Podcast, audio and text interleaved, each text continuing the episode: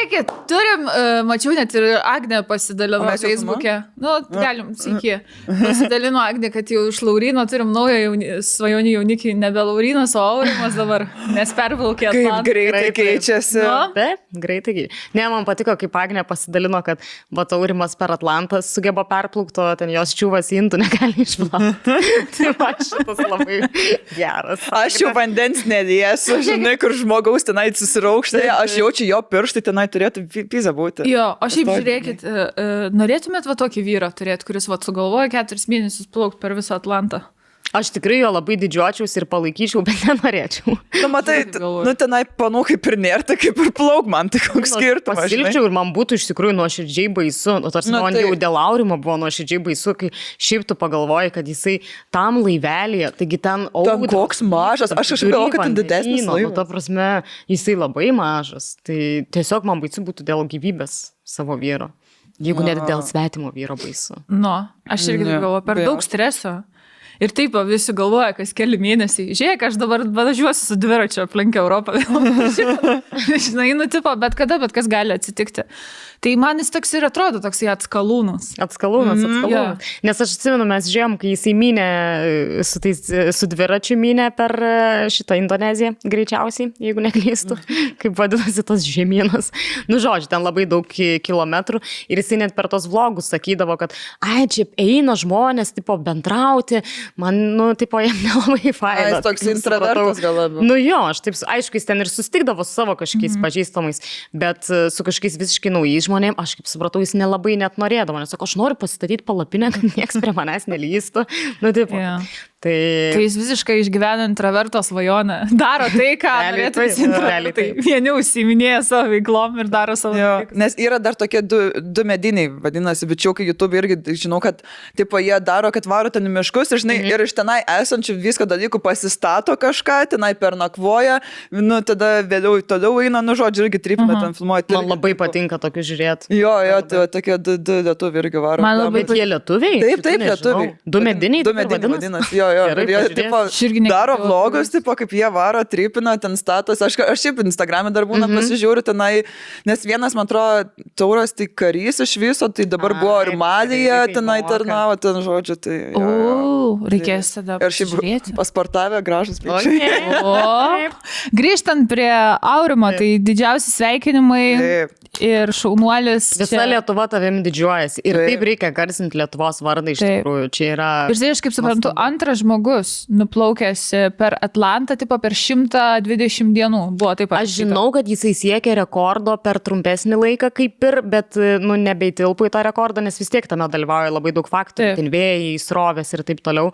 Bet kelintas jis yra, aš nežinau, gal... Aš perskaičiau, kad mhm. kažkas pasišėrino, kad e, jis antras žmogus iš vis per 120 dienų nuplaukęs e, per Mhm. Atlantą. Nu tai bet kokiu Nu atveju, ar antras, ar trečias, ar šeštas, vis, jis vienintelis lietuvis, jau tai yra įspūdinga. Ir šaunuolis aurimai. Varyk toliau, aš nebežinau, kokį kitą jam iššūkį reikės susigalvoti iki menulio, nuplaukti ir parplaukti. Aš manau, jis susigalvos kažką. Tikrai susigalvoja. O jūs šiaip, e, kaip galvojat, ką, koks pirmas dalykas, ką jisai e, darys, nu kai jau ar daro gal šiuo metu, nes jau yra kiek čia praėję, kai filmuojam para, maždaug, maž, nu biški mažiau gal negu Aš para. manau, jisai pas kažkokius lietuvius. Arba Bet ką jis valgo, pavyzdžiui? Dabar manau kažkokį normalų maistą, nes Tikrai visi- ne krevetės. Lytę kažkokią. Čerkį valgydavo. Man tėtis iškart džerkį vaduoda. Jo, jo. Ne, jisai tikrai tokius vat, užkandžius valgė. Tai taip. Košės visokias. Ir... Bet jis, blema, čia keturis mėnesius, kiek jis turėjo to maisto prisisandėliuoti pas save laivelį, kad jam užtek. Ar jisai tipo vietoj gauti ir ten kepinti, prasme. Aš mačiau, kad jisai biški gaudydavo žuvų, bet šiaip Jisai pasigaudavo jo, bet e, šiaip jisai turėjo, nu, ten tų visokių davinių, kur tu ten Taip. juos biškiai pasišildai, Jisai labai buvo pasiruošęs. Nu, jis supresuoti ten visokie, bet vis tiek aš nežinau, ar jisai stodavo kažkur pasikrauti atsargų. Nu, bet tai kur tu sustosi? Al, al, Ne? Man Ne, gal atrodo, plaukdavo pro kažkokius uostus, gal kartais. Ne, ne, ne. Bet tai Visiškai ne. Ne, ne. Nu, tai ne. pro linija. varė. Tiesia linija, nu, Ai, matai, Europos ne, nežiūrėjau taip nuosekliai, tai, tai nežinau. Tai, Aš tai, manau, kad jisai pasikro... Žodžiu, jis viską gerai ten apsiskaičiavęs, ruošiasi čia mėnesių, mėnesių šitai kelionį, jisai daug geriau žinojo. Nu jo, dabar iš tikrųjų lengviau, nes seniau, kas Ten, žinai, tikrai tik mėsos džiavintos gali prisikrauti, dabargi turim visų Pūdytos įlakė. liofilizuotų kumpių, žinai, kur ten susitraukia iki tokio dydžio, tada išsiplečia. Ir liofilizuoti turim uogų ir vaisių. Uogų, ir vaisių, daržovių. ko ir ledų, nori. mačiau, yra liofilizuotų. Šiaip labai skanu. Aš neragavau. Aš ragauju, žinokit, labai skanu liofilizuoti ledai. Ką reiškia Už influencer. liofilizuoti? Džiavinti šaltyje. Ai, Man įdomu, ar negalim būtų liofilizuoti, pavyzdžiui, kokį nors nevalkomą daiktą, baldą, pavyzdžiui, kurį atsimerki Kur vandenį. įdėt? Tada išsiplečia. Nes ar jūs atsimenat, būdavo tokie mini kapsulytės, e, presuoti rankšluošiai, kur įmeti į vandenį ir jie išsiskleidžia ir tampa visai toks normalus per rankšluošis. Velykas būdavo, atsimenu, kad kiaušinio Man formą. toks fainas daikčiukas būdavo. Aš iki šiol, man atrodo, dar turiu tą rankšluostuką. Tai va čia labai, gal Aurimas irgi tokių buvo pasiėmęs. Ale Nu. gyvūnėliai kažkokie, kur irgi įsivaizduoja. Išsiskleidžia. Taip, taip, gyvūnėliai, tai iš kempinės tokios jie. Jo. Jo, man Tai turėtų padaryti. O va, tai va, kodėl baldų nepadaro, kad sus- susitraukia? Galėtų. Dariau lai- laivą vakar, tiesiog galvoju, reikėjo susirinkti lovą. Užsakiau lovą ir galvoju, nu gerai, bus bent jau fun, davai pasileisiu laivą. Pradėjau filmuoti. Aš prie šitas detalės, tenai tų detalių, maišelių varštų skirtingų, septyni, tenai lentų ir aš ten ir nieko nesuprantu, absoliučiai nuo ko net pradėti. O turėjai ten visus įrankius, kurių reikia, nes kaip... Ne, aš nieko, aš nieko nepasiruošęs buvau, va, tame esmė. Turėjau atsuktuvą ir turėjau plaktuką, nu šiaip kur.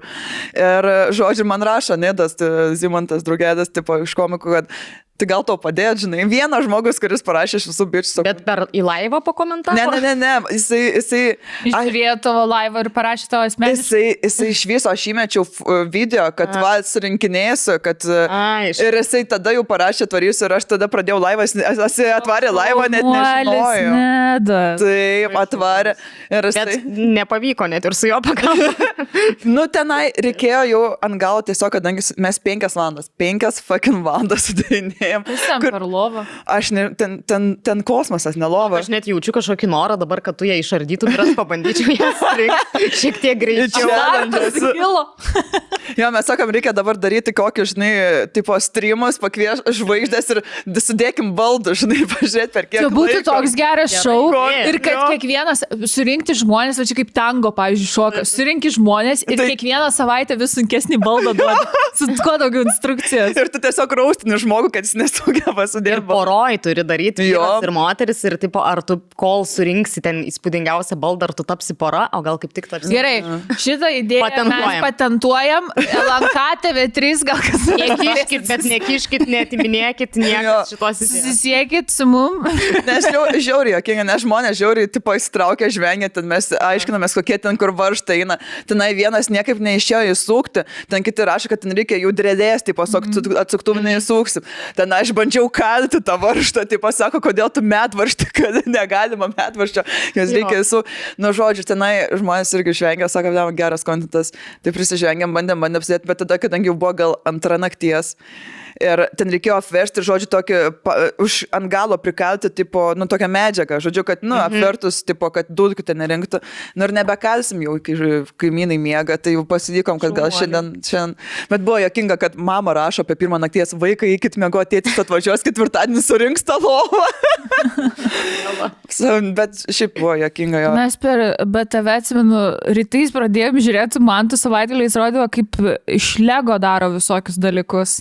Mhm. Ir čia irgi geras šau yra. Nors iš pradžių galvoju, nu man čia ar patiks. Nu, Taip, ten taip. toks, nu, žinai, Lego tiesiog viso, bet ten tokių kūrinių meno pridaro Aha. iš Lego. Ir taip irgi porom Bet jie tiesiog meno kūrinius kažkokius. duoda užduotį kažkokią. Mm -hmm. Tarkim, darykim uh, kažką, kas, uh, ką galėtum susprogdinti. Nu, tipo, kuris sproktų, visos mm -hmm. kaladėlės. Ir jeigu mm -hmm. sproksta, tipo, kad labai gražiai susproktų, o nebūtų taip, kad lieka. Vos ne kaip dominuotin, kaip paleidai. Jo, jo, jo.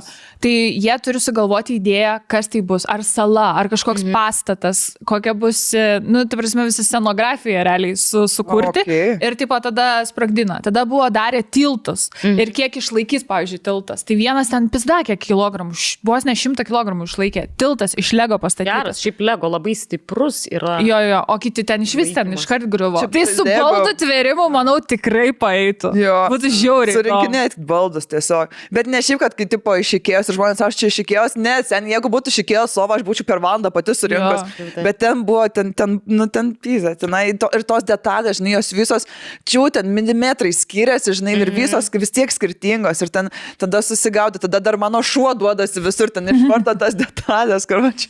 Jo, man iškėjos tai yra malonumas surinkinėti. Nu, tenai ten instrukcija padaryta dalbojobams, kad ir dalbojobas pras. Ir mes, kadangi su nedu ganėtinai dalbojobai esame, mums buvo sunku. Taip, tokia jau. Pirmas lygis įkėjęs yra tas baltas staliukas. Tai jo, reikia kojas įsukti. Ir tada važiuojam. Tuo įsuki, užsuki.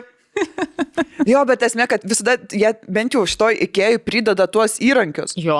O čia nebuvo įdėta, tarsi net to atsiveržleraktis, jo nebuvo ir mes neturėjom ir mes na, tais pirštais ir tipo, nedas įsuko, įsuko. Blet, ne ta pusė. Ir dabar su tais pačiais pirštais atgal atsukti. Mazoliai Jo, dedasi. jo, jo. Tai jo, mes ir tą stalą, kai surinkinėjom, tai Buvo na, jūs tai gerai, kad turėjo tą tokį... E, Vadinamą į gražą. Graštas, jo, tas, kur Ne, ne tai, kad Veržlė, Verž. priveržė. Nu. Veržlė graštis. veržlė. Kaip Veržlė. mes žodžių nežinau. Veržlė graštis. Ir, ir fotelius, va šitus, kai rinkau, šito tik nereikėjo surinkti, tai va lygiai tas pats nebeikėjus, jau ten instrukcija buvo ir buvo sudėtinga žiauriai. Nu, bet nesąmonė. Viena aistė surinko šitos Viena. fotelius ir turiu pasakyti, kad gerai surinko. Jo. Nes Kol kas, na, ir dažnai atsisėdė ir visas dalis. Kur pabiški iškrenta. Man tai šiaip smagu, kad moteris va, galim irgi sugebėti tokius dalykus, nes aš nežinau, aš turbūt anksčiau būčiau, gal galit kas nors surinkti ir padėti. Nereikia atsisėsti, nusėdi, žiūri tą instrukciją, valandą laiko, biški nuverki posmą, bet varai toliau. Jo, aš manau, yra dafiga vyrų, kurie irgi verktų ir, nu, gal neverktų. Man tas nesugebėtų. Keikia. Aš prašiau jo spintelę, mes tik įsikėlėm naujus namus ir spintelę, jam reikėjo TV baldą su, sudėti. Jis tiek keikėsi visą vakarą ir jam ten nesiseka kažkas ir jis plėt! Daužo ten į sieną, labai ten supykdė tą spintelę. Aš jaučiu čia, žinai, kur- taip sudėjo. Ne, ne tai, kad Kažkaip jisai, bet jo, tipo, žinai, kai būna tėvas, tipo, iš karto Jo. galvoju toks, blėt, tu nemoki sudėti ten kažką, žinai. Nes jam šiaip ego dalykus padeda, nes jisai tavas lego labai mėgsta tverti. Tai žinai, kai tu turi realų baldą ir nesugebi jo sutverti, kaip kerta per savį žmogui. Kur kaip ego. tokia, okei, okay, aš galiu padaryti, bet aš jeigu nepadarysiu, manęs niekas nedžedžis, nes, tipo, ai, nu, žinai, tipo, nieks ir per daug nesitikė, tipo, kad tu Jo. kažką, bet kaip bičiams, jiems kaip kala per, nu, kur, tipo, net neturėtų, kad, nu, kur, nu, tikrai, nu, sudėtingas dalykas yra, nu, Taip, taip. Čia, Bet čia čia- tiesiog yra, kaip žinot, Simsuose pasirinkti kažkokias uh, savybės savo. Jo. Ir yra nagingumas. Ar žmogus yra nagingas ar ne. Ir jau čia nesvarbu, ar moteris, ar vyras, tiesiog ar tu pagauni ar ne tas instrukcijas ir ar Taip, sugebi taip, taip. susukti dalykus. O man pastoji būdo, kad man reikia pačiai viską. Ir dabar irgi iš pradžių bandžiau, kad pati, nes ma, mano tėvas Tadis yra ir tipo... Bet tai turėtum tu būti paveldėjus kažką. Nu, tai- Ta lova turėjai per valandą sutverti. Jo, tai buvo va, tas gėda, kad, blem. Jeigu Stalis tavo tėvas, tai tu pavelti. Ne, nu prašau, tai juk eina dažnai chirurgai iš kartos į kartą, tai kodėl Taip, stalius taip. turėtų eiti Aš šiaip labai- Kelias tavo auksinė. Oi, Oi. aš labai la- naginga moteris, tarp kitko. Tik ne ant šitos lovos. Ne, šiaip ten kokias pintutės susirinkti, visą kitą, tai pasidarau ir, ir persikraustų, ir persinešioju viską, va, aš turiu tos arklio jėgos, žinai, kur paket, aišku, po to jų atsijungia rankas, bet susinešioti ten viską, tai... Tai kaip jau ir pastebėjote, kad per Kalėdas mūsų studija puošia ir dabar visam pavasariniam sezonui mus papuošia Sideko. Ir jeigu jūs esate iš pajūrio, tai mamos dienos proga užsisakė iš Sideko puokštę arba kažkokią gėlių kompoziciją savo mamytei, su mūsų nuolaidos kodu gausite nuolaidą. Tai nuolaidos kodas yra čia tik tarp mūsų, su kuriuo užsisakė plokštį iki gegužės antros dienos, jūs gausite 20 procentų nuolaidą. O tai galite padaryti sideko.lt arba jų fizinėje parduotuvėje Kretingoje arba savitarnos punkte Klaipėdoje. Šiaip tai man buvo pažadėjęs mano bičiukas ateiti surinkti lovą, bet... Bet pasibaigė viską. Tiksliai, nu tai kas atsitiko? Nu, Nu, blėt, o, nu, per anksti pasidžiaugiau, kiek mėnesį porą pabuvom, žinai. Nu, viskas buvo nuo to.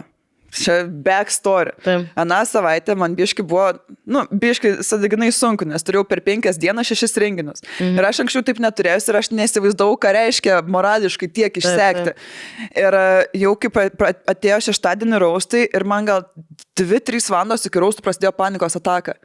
Ir aš Gal galvoju, o... kad ten juokavo kažkas, kur sakė, ir baigėsi tau panika. Jo. Vargšė, blėt, bet tu taip gerai pasirodai. Tai, Kaip po panikos atakos. Tai man raminamųjų davė, žinai, kad apsiraminti biški, nes nežiauru buvo ir, te prasme, ir tiek, nu, knyso, ir aš, žinai, tada aš jau ėjau į tą renginį, jau nes reikia dažytis, visą kitą, ir tada kikino ir galvoju, nu gerai, jeigu mirsiu gatvį, tai bent jau žmonės gal atgyvins, nuveš, nu, žinai, va, mhm. nu, čia, kai tą panikos taką galvoju, kad mirsi ir žodžiu, na jau į tą renginį, tai gerai, tenai išgeriau tų raminamųjų, apsiraminau, pasirodžiau, viskas ok, bet esmė, kad kai tau įvyksta panikos taką, ten, nu, užtrunka atsigauti ir man, ir man ten dvi dienas aš tiesiog vėliau pragulėjau namuos kaip daržovė visiškai ir po to jau pajaučiu, kad man jau nu, jau pareina vėl, tipo, liudesiukas, visą kitą, ir gal blemba vėl depresijos dobė, jau senai turėjau.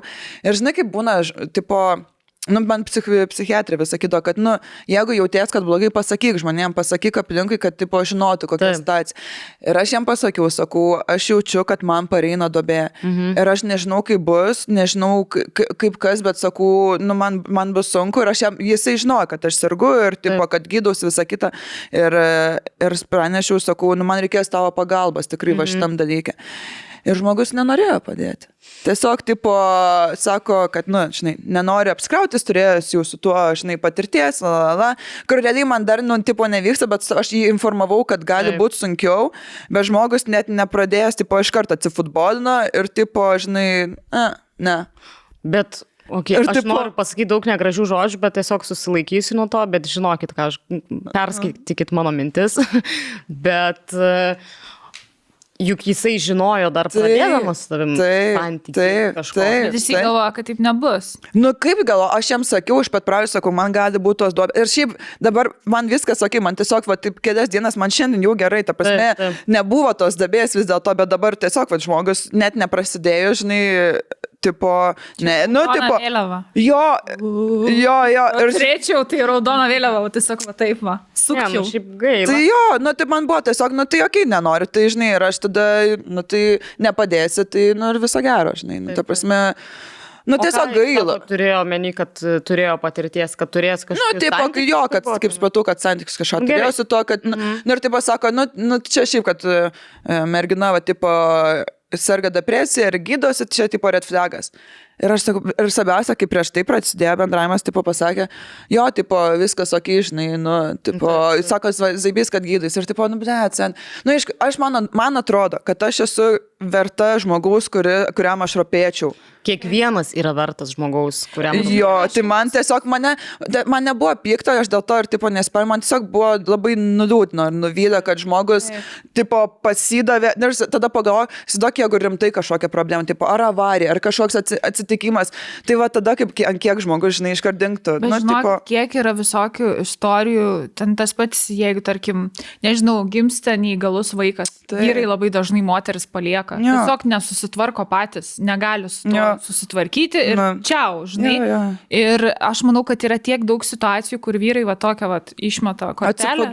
Bet žiūrėk, mes negalim sakyti, kad tik vyrai, nes man atrodo, Būna- moteris būna ir lygiai taip pat, nes tikrai būna ir atvirkštinių situacijų, kur nu, mano ten rate irgi yra tokių, nu tai gal ten skirybos ne visiškai dėl to įvyksta, bet tai prisideda, kur, tarkim, vyrai, vyras serga ten depresija, ten Mhm. pasikartojančia, ar ten kažkokie nerimai ir panašiai, ir tiesiog antra pusė pavarksta nuo to. Aš realiai Nu, kad ir kaip ir norėtųsi smerkti ir taip toliau, bet aš iš tikrųjų kažkiek ir suprantu tai. iš tos pusės, ypatingai jeigu tai yra visiškai santykių pradžia, nu ir gerai, gal tu galvoji, ai, kad čia nebus parke, bet jeigu žmogus yra turėjęs kažkokius labai sudėtingus Jo. santykius, nes iš tikrųjų, kai antra pusė serga depresija, tai tikrai labai sunku yra ir jo artimiesiam, aš neįsivaizduoju, kaip sunku, nes aš niekada nebuvau toj situacijai. Aš buvau, kai aš sirgau depresiją ir Buvau tuo metu vienose santykiuose, kurių vos net žinai, trečdalį tų santykių aš prasirgau, literaliai pragulėjau lovui. Jo. Tai man iki šiol aš labai dėkinga tam žmogui, kad jis manęs nepaliko, bet tuo metu ir dabar vis dar aš nesuprantu, kodėl nepaliko. Nes man pačiai, Nu, nu, myli tave. Nu, Nu, supranti, bet tuo metu man, pavyzdžiui, atrodo, nu, čia yra kažkokia nesąmonė, ta prasme, kad turi palikti, nes tu ant tiek jautiesi šūdo gabals, taip. ir tu esi, tu Net niekuo ne- neprisidedi prie bendros būties, tu tiesiog esi nuolatinis kažkoks kliuvinys, atrodo, Bet čia taip, kaip džiaugtis jautiesi, va tuo metu visą laiką. Jo, bet aš net dabar atgal žiūrėdama Aha. irgi, nu, nesmerkčiau, atrodo, aišku, būtų be galo skaudu ir sunku ir taip toliau, Mhm. bet man atrodo, kad aš net nesmerkčiau, jeigu ir paliktų. Nu, bet sakau, aš Jo. kalbu iš tos Nu, pusės, taip. ka- kur aš buvau, tas, Taip. kai tu jautiesi pats labai didelė. Bet žiūrėk, koks yra uh, nuostabus dalykas, kai tu supranti, kai žmogus nepalieka, kad, Taip. vat, kaip sakei, kad žiauriai rūpi ir kad žiauriai myli ir taigi visko gali būti, va, kaip sakė, avarija, kažkokia lyga. Taip. Ir, nu, ten, Nu, nu, žinai, taip, aš nu, to, tokių taip. situacijų niekada nuo tokių situacijų nepabėgsi. Ir va čia, va, tu ir taip, bandai taip. savo santyki, tu bandai savo ryšį su artimu žmogum ir tą tikrąją Aš meilę. tiesiog, žinai, norėjau būti tipo sąžininga, kad aš, aš nežinau, kaip bus, aš tiesiog pajaučiau, kad kažkas nebegerai, kad man jau link lovytės traukia, kad liūdniau ir kad man reikės, nu, tipo, šiek tiek gal daugiau ar dėmesio, ar rūpeščio ir tiesiog atrodo, jaučiau sąžiningai informuoti žmogų Taip, apie savo būseną, kad, nu, ne, nebūtų šiknaskė, kad, tipo, hei, gali būti, kad aš biški būsiu šiknaskė ar kažką, nu, plus, sakau, ne, ne, faktas, kad nebus taip blogai, nes aš einu terapiją ir aš geriu vaistus, ta prasme, bet bet kuriuo atveju jaučiau būti, nu, atsakomybę Taip. pasakyti, informuoti tuo labiau, kad jis žinojo. Ir tada, žinai, nu, tipo, atsifut... Nu, aš kitos pusės, žinai, čia yra galbūt brandos dalykas, suprasti, suprasti kaip, kad ir kitas. dar nepasiruošęs. tai- Jo, jo, jo, ir tiek. Nu, bet, tipo, sakau, mane, mane tiek, kad nuvyda, kad net neprasidėjus tam, o tiesiog Taip. informavo, žinai, ir žmogus tokia, nu, nu, Labai keista, Nu- kai kuriuos išgazdina matyti. jo, nežinau.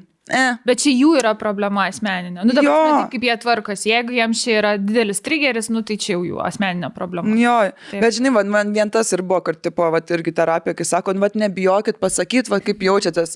Hui, nu ir pasakiau, nu ir ką, žinai, ir kas iš to geriau. Atsim pinigus iš terapijos. Ką iš Įdės atgal. Patarimus duodat. Aš ją iš faktūrą, bet išrašysiu, man gražinsi visus iki cento.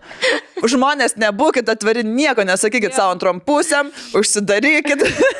Ne, bet Ir nu, savo vieni kentėkit. Ne, Taip, šiaip taip, taip. Labai ne, gera šita tema ir Taip. Čia mums visiems taip pasamprotauti ir pagalvoti, kas turim antras pusės. Ar mūsų antra pusė dėl mūsų tai padarytų ir ar mes dėl antros pusės Jo. tai padarytume. Tai čia labai daug klausimų atsako į tai. Čia, koks- žinai, galima net turėti pokalbį su antra pusė iš tos serijos, kur turi pokalbį, žinai, ar tu mane mylėtum, jeigu aš būčiau ten kirminas. ir tada supyksti, kad jis, nežinau, pasako. Gal Nežinau, kiek, kiek, kiek kirminas plačiai išsižiotų. Bet e, aš šiaip iš tos temos dar prisiminiau, e, noriu labai parekomenduoti, vienas yra labai geras filmas, Force Major vadinasi. Mm. Tai, žodžiu, ten yra maždaug situacija tokia, kad e, įvyksta, čia nieko nespoilinu, nes čia yra premisas filmo, mhm. paskui ten jau veiksmas vystosi toliau. E, šeima slidinėja ten kažkur Alpėse ir vyksta sniego lavina, žodžiu, e, griūtis tokia, kur pasirodo, kad ten nieko tokio, jinai tik pradeda darytis, bet realiai nieko blogo, į nieką blogo neišvirsta, tik truputį to sniego nukrenta ir viskas nurimsta. Bet esmė, kad tas šeimos vyras, nu, tipo, pamatęs, kad jau vyksta, prasideda tas, pabėga vienas, tipo, moteris lieka su vaikais, ten su kūdikiu ant rankų, o jisai pabėga, palikęs juos, tipo, ir tada grįžta atgal. Nu, kai pamato, kad nieko neįvyko. Ir visas filmas yra apie tai, kaip, e, nu, va, jie aiškinosi, kas čia buvo, kodėl tai buvo.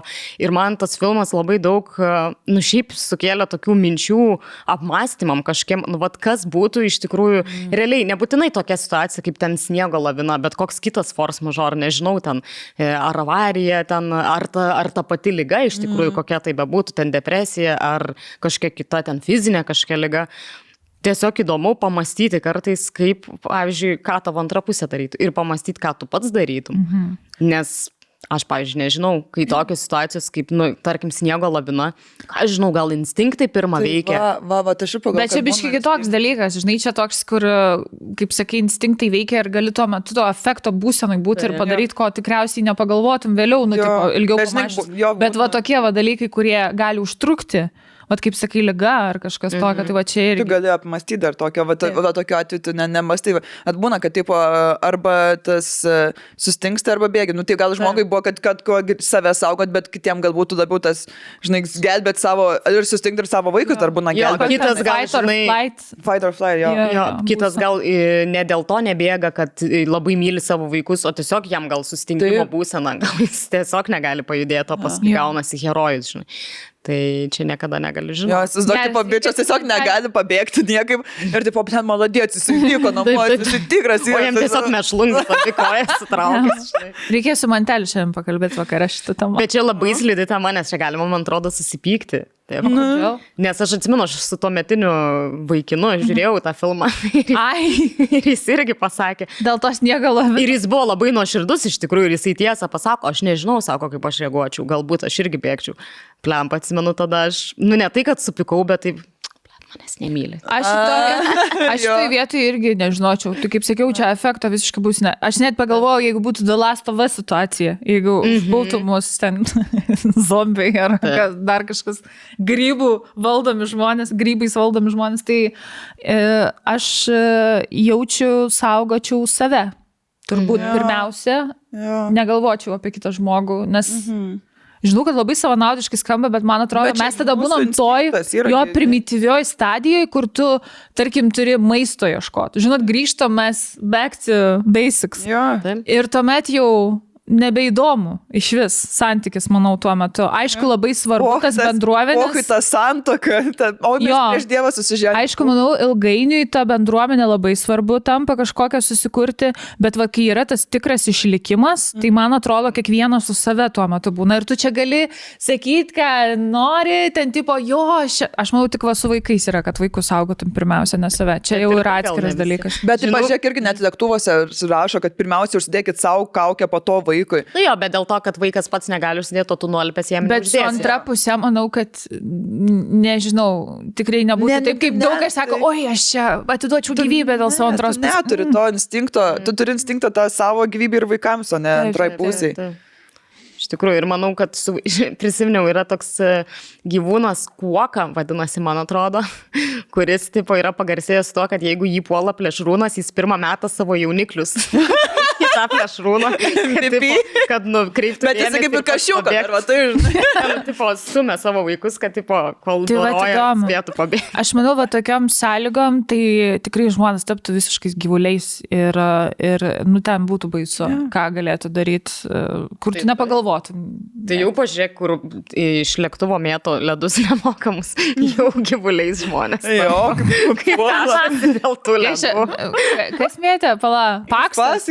Pasikas. Uspaskikas Ai. ar paksas? Jis turėjo tą draugelį pilotą. Tai jis pats O tai pats pilotas. Jis irgi buvo pilotas. Taip, taip, Tai dėl to turėjo ir draugelį pilotą.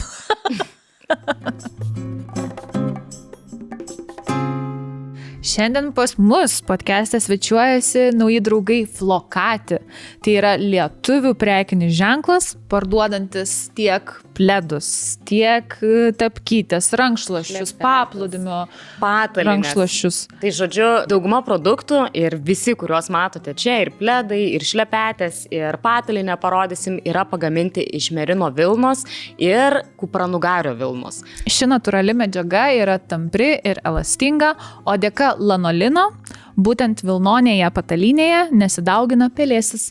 Tai mano rankose yra būtent antklodė karamelė, e, kuo jinai dar yra ypatinga, kad e, ją rekomenduojama naudoti net neužvilkta jokiais užvalkalais, nes jinai tinka net ir jautriausiai odai, yra labai švelni ir, kaip Aistė minėjo, ir e, turi tą termoizolacinį barjerą, tai reiškia, kad jums ir nešalta bus su ja, bet ir nekaršta. Jinai taip pat labai gerai išgarina drėgmę, tai jūs nesuprakaituosite su ja.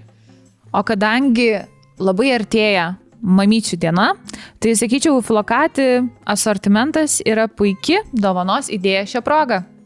Taip, kad ir štai tokios šlepetės. Jos irgi yra ir su merino, ir 10 procentų kupranugario vilnos, ir basom kojam labai malonu, ir su tokiais nepaslidukais, širkštuliukais, kad nes. Šiaip labai gražios. Ir labai tokios Ir jaukios.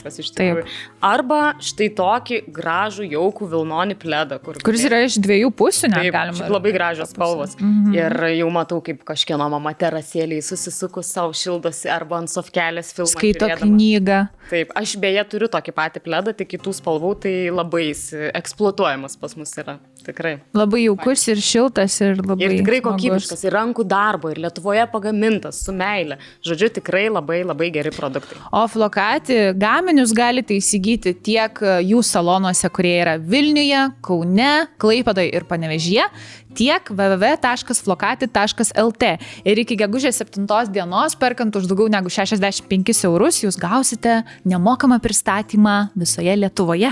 Na, o mes tradiciškai turime jums nuolaidos kodą tarp mūsų 10, kuris iki gegužės 7 dienos suteiks jums 10 procentų nuolaidą. Tiek flokati salonuose, tiek e, www.flokati.lt. Salone tai galite tiesiog prieiti prie kasos ir pasakyti šitą kodą ir jums pritaikys nuolaidą. Paksas kažkada buvo prezidentas, jūs galite patikėti. Nu, Dieve. turėjom- O jūs galite patikėti, kad jis turėjo e, tokią kaip būrėją ekstrasensę, kuri jam šventindavo toletinį popierių? Ir čia buvo, nežinai, lolišvilė. Turėjo, jo, ir tą turėjo savo pa, patikimą dešinę ranką, dėl kurio ten po to visas ir sugriuvo jo. Ai, ta Borisą. Jo, jo, jo, jo, pamiršau ją pavardę. Aš kur ką sutikė pilietybę, jam tada Jo, viskas. jo, jo. Jo, Tai ten man- jis buvo apsistatęs save žmonėm, kaip, man atrodo, kaip viduramžiais karalius, žinai, turėjo savo būrėją. Nu, bet šiaip, kai pagalvoju, Jo, tai mes man žinai. bet jo, realiai tas žinys, kur žinai visus konkurentus ten vudulėlės bado, prakeikė, pelsus, kad nesisektų. Adamku bal, bado. nu, jūs nepagalvojate, nenorėtumėt vat, uh, tokiais laikais pagyventi? Aš negalėčiau, nes mano plaukai per daug rebaluojasi. Aš turiu kas antrą dieną plauti. Tai ten tikrai nebūtų sąlygų. Tai kaip aš Skaustum atrodyčiau plikai, tais tiesiog, skaustum Nu, plikai. turbūt. Nes Žinai, tipo, atrodo labai ro- suromantizuota tas, mm. o čia visai kitai buvo, visai kitokios vertybės, bet tada pagalvoji, niekas net nepagalvoja, kaip, o kaip jį užpakalį valydavosi, Tai Ka- kaip jo nesivalydavo. valydavosi, kad prausdavosi ten į metus kartą. Būdavo pasidėjo žmogų išlaižyti. Kaip jie, Su sijonu tas seksas, kaip vykdavo, kaip jie neužsikrė, mirti. tai ir užsikrėsdavo, taigi ten mirtingumo lygis, taigi Jo, ten vidutiniškai žmogus gyvendavo 30 30 kelis Tai va, jau metus. mums pizė būtų, jau du Tai metai. Ta prasme, aš tai net Nu, tai jau negalėčiau palaidota dalyvauti visiškai. du metus. Ne, tave jau kaip ragano būtų sudeginę. Už, už tai, kad Paul Dance bandyčiau šokti ant berželio. Jo, viskas raga. Nauja veikla moteris. Jinai ragana. Ir žiūri, nerim jau plaukia paskandinta, žinai. Ne, aš išplauksiu. Šiaip baisuko degindavo moteris ant laužo. Jo. Labai. Jo. O vyram palat nedarydavo kažko tokio, tokio nes me, kad darydavo. Šiaip vikingai turi tokių visokių ten tradicijų ir keistų. ten BDSM prasidėjo nuo vikingų jau čia. Jo, viskas ten ir jie taigi ir narkotikus visokius nu- naudodavo. Visi tie magic mushrooms ir panašiai, taigi ten tie visi žiniai irgi jiems e, suteikdavo to. Bet tai čia tiesiog, ir- tipo, bičias, tipo, suvalgo grybų ir tada pizda žinys, esu, aš čia Taip, matau taip, taip, viską. taip ir būdavo. Būdavo, tai Vizijas, būdavo, tipo, man atrodo, žinai, vos ne vyriausias genties žmogus. Daugiausiai Šiaip turi narkotikų. Patirties, turi gyvenimiškos ir Moka išklausyti. turėjo. jo, realiai. Ir man jis toks atrodo kaip toks pradmenis psichologo irgi to žinių, nes Čia, žinai, man atrodo, tas pats atitikmo kaip ir kunigas, nu tiesiog dvasinis vadovas kažkoks. Mm. Prakalbam apie kankinimus. Man labai yra įdomi šita tema, aš nežinau kodėl, aš nuo vaikystės labai visada domėdavausi. Kankinimais. Būtent kankinimais, taip. Ir jie, jie iš tikrųjų visais laikais būdavo labai įdomus ir, nu, ko tie žmonės neprisigalvodavo. Nu, pavyzdžiui, žinot, kur yra japonų ten tas e, kankinimas, kur ant bambuko pasodinti.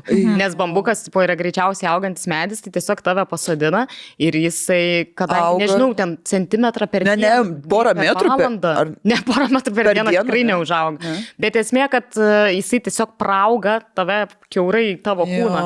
E, Tai tada dar yra tas, kur lašina po lašą ant galvos. Jo, šis baisus, nes, nes tiesiog žmonės. Išprotėjai, jo.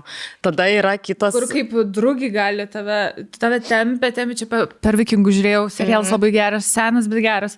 Ir tipo, mm, Perplėšia. perplėšia tave ir tau visi viduriai tiesiog iškrenta. Vienas dar atsimenu, kažkur skaičiau, ar gali būti, kad kažkokiam vadovėlėje, mokykloje mes skaitėm šitą.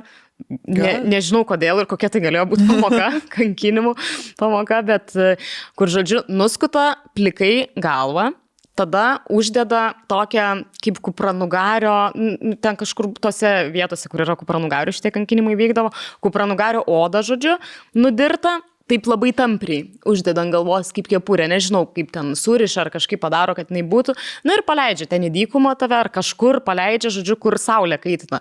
Ir kai kaitina ta saulė, ta kepurytė iš tos odos kupranugario traukiasi ir mažėja, tipo. Tada tau po kažkiek laiko pradeda dykti jau tavo plaukai ir jie, kadangi neturi ten kaip dykti, jie verčiasi tau į galvą atgal į auginę. Nu, žodžiu, kad šitas žoskas, O, kankinimas, nes baisiai, baisiai skauda Bet- ir galiausiai ten susitraukia tiek, kad tau... Bet tai galiausiai vis tiek visi miršta. Nu, jo, nebent kažkas perkerpa laiku. Tokia Nu, bet vis tiek jau nupizda, ar taip, ar taip. Nu, taip. jau tavo galva bus negražios formos. ištepa tave kažkokiais e, medum ar kažkuo ir, tipo, ten, kad žiūrkės tave valgo. Tai yra dar, kur e, pasodina tave ant kibiro, tada yra tenai. Čia jau skamba kaip lietuvių liaudė. Bet čia yra, žinokit, man atrodo, lietuvių O mūsų, pažiūrėk, mūsų kankinimas ant žirnų sodindavo, į kampą ant žirnų klupėti irgi kankinimas. Čia šiaip jo, švelnus, kur tėvai Jo, naudodavo. Beržinė košė, o tai ne Tiesiog prilupt su beržo š... Aš atsimenu dar iki šiol kažkada užklausti, tėvai tipo sako, oi, nori beržinės košės, ir aš tipo, ką žinau, aš net niekad nežinau, galvoju tiesiog kažkokią košę. Aš valgyt norėjau. Beržą. Valgyt norėjau, sako, jo, noriu, duokit man, tipo, aš aš švengėt. Bet nedavė. tai gerai. Palaukit, pabaigsiu apie tą Nu. lietuvišką, man atrodo, lietuvišką kankinimą, gal ir rusišką, ką žinau. Pasodina tave ant to kibiro, ten yra arba žaltys, arba žiūrkė, nu, arba kažkokia gyvatė. Ir pradeda kaitinti iš apačios, nu, tiesiog deginti, kad tas kibiras įkaista ir jį ieško išėjimo ir tau įlenda, blėt, per šikną, į žarnas ir, ir tave ten su, sukandžioja iš vidaus, nes bando išsi, išsika, išsikasti kelią. Bet tai gerai, ten biškai apžiūra, ar ne kokių augliukų, dar kažko. Bet tu jau po tos apžiūros nebegyvas. Nu, žodžiu. Labai baisu.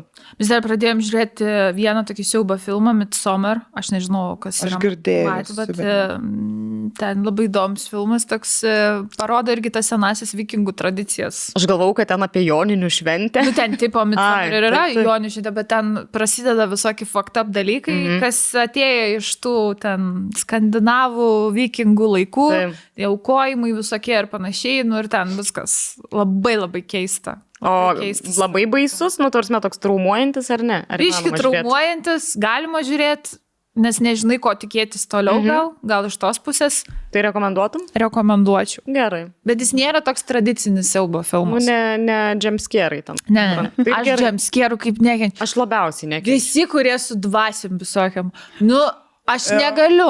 Aš tiesiog, aš žinau, Kur kad ta tai yra tokiam- suvaidinta ir čia yra filmas. Aš negaliu savo padėti. Atrodo, kad aš ten Taip, aš esu. tikiu, tai- Čia nes- blėt, tuoj pradės dvasia šnekėti. Jo, bet tas yra, kad tipo, mūsų smegenys neatskiria, kas tikra, kas ne. Nu, tipo, tą teliko vaizdas tiek priima kaip ir būna, kai, kai kokiam veidrodį yra, žiūri veidrodį ir tada iš, iš tipo, veidas koks vaiko. Kodėl vaikai taip, tipo, gazdinantis dalykas? gąsdina. Nes, tipo, atrodo, kai pamatai vaiduoklį per filmą saugusio, nėra taip baisu kaip vaiko. quoi. Jo. Nes aš niekada, pavyzdžiui, nebijodavau tų tokių, nu kur ten pjūklas būdavo, mm. ten šlikštus dalykai Jo. vyksta. Nu realiai, toks gore. Jo. Ir daug yra tokių siaubo filmų. Man visada baisiausia būdavo, kas susijęs su paranormaliais dalykais. Taip. Aš žinau, mes ten buvo kažkaip atsisiuntę per, e, kai buvom paaugliai, ten labai buvo išpopuliarėjęs tas taigi filmas Paranormal Activity. Jo. Ir visi ten bandėm, žinai, gautą filmą, ten mergos susėdėm, visą žiūrim, apsišykė, ten bijo. Nes viskas labai atrodė tikra. Nu, tai Taip, atrodė, taip. kažkas tą su webcam nufilmavo. Tai atsimenu, tas filmas žiauriai trendino tuo metu, kai buvau paauglė. Įdomu, ten jų patų labai daug. Daug dalių, nes jis labai... Jo. sek- Čia lygiai taip pat kaip ir Blairo raganai, jinai buvo viena pirmųjų iš to, kur POV, tipo, iš žmogaus atseit su kamera paprasta atrodo, kad iš jo pozicijos filmuota, kad jis ten tiesiog yra. Mhm. Ir tai dėl to paskui jis labai išpopuliarėjo, nes pirmas toks buvo irgi dafiga jų dalių yra pridaryta, bet tas pirmas iš tikrųjų labai baisus. Aš e, žiūrėjau, labai buvo baisus irgi su tokiu Teirek, vadinasi, man atrodo, ispanų. Ai, načert. Ten labai aš nesu Galas. pabaigti. Pa, pa, pabaiga pati geriausia. Geriausia, sutraumavus iki šiol mane. tai jeigu matėte, tai suprasit apie ką. Nu, žodžiu, labai baisus filmas. O yra jums vat, pats koks nors baisiausias įstrigęs filmas iki negaliu, kur iki šiol prisimenat ir toks biški šiurpas net nuėjo. Man tas 13 vaiduoklis, man atrodo, tai vadinasi. Nežinau šito. Kur buvo, tipo, ale kažkoks namas ir ale rusiuose būdavo uždaryti ten murtažodžiais, ten, nu, Mhm. tipo, žmonės nemato, tipo, ten vaiduokliai, kurie buvo nu, ale, nužudyti prieš tai žmonės. Ir e, žmonės įsikėlė ir tu gali matyti juos tik per kažkokius akinukus. Taip. Ir vėliau kažkaip buvo, kad nulūžo sistemos ir tie tos vaiduoklius išleido ir tenai, nu visokių ten bičias, kur tipo tas toks narvedis ant galvos uždėtas ir tenai perverta viskuo. Mhm. Tada man baisiausias momentas buvo, kad tipo Ale nuvarė pana į vonę praustis ir, ten, nu, ir kiekvienas Ale turi tas vaiduoklis kažkokį personažą. Ir viena buvo pana, Ale, tipo mirus princesė ar kažką tokio vadinasi. Ir Aš tą filmą paprašiau. tikrai jaučiu, matyt. Ir žodžiu, ta pana... Stebidindilut vadinasi. Ne, Ne. 13 vaiduoklis, man atrodo. Ir, ir žodžiu, ir viena ten mergina, kuri atsikėlė tenai, e, jie ten ta šeima, jinai prausėsi veido vonioj ir tada parodo vaizdą po tos sakinius, kad ta tipo mirus princesė gūdi toj vonioj, mhm. žiūri ir tenai bėga kraujas ir ta pana su krauju prausės ir jinai jau tipo įsmaugt. Ir aš, blėt, iki šiol kaip nueinu į vonę, man baisu, kad tenai gūdi kažkokia boba, kuri mane užsmaugs.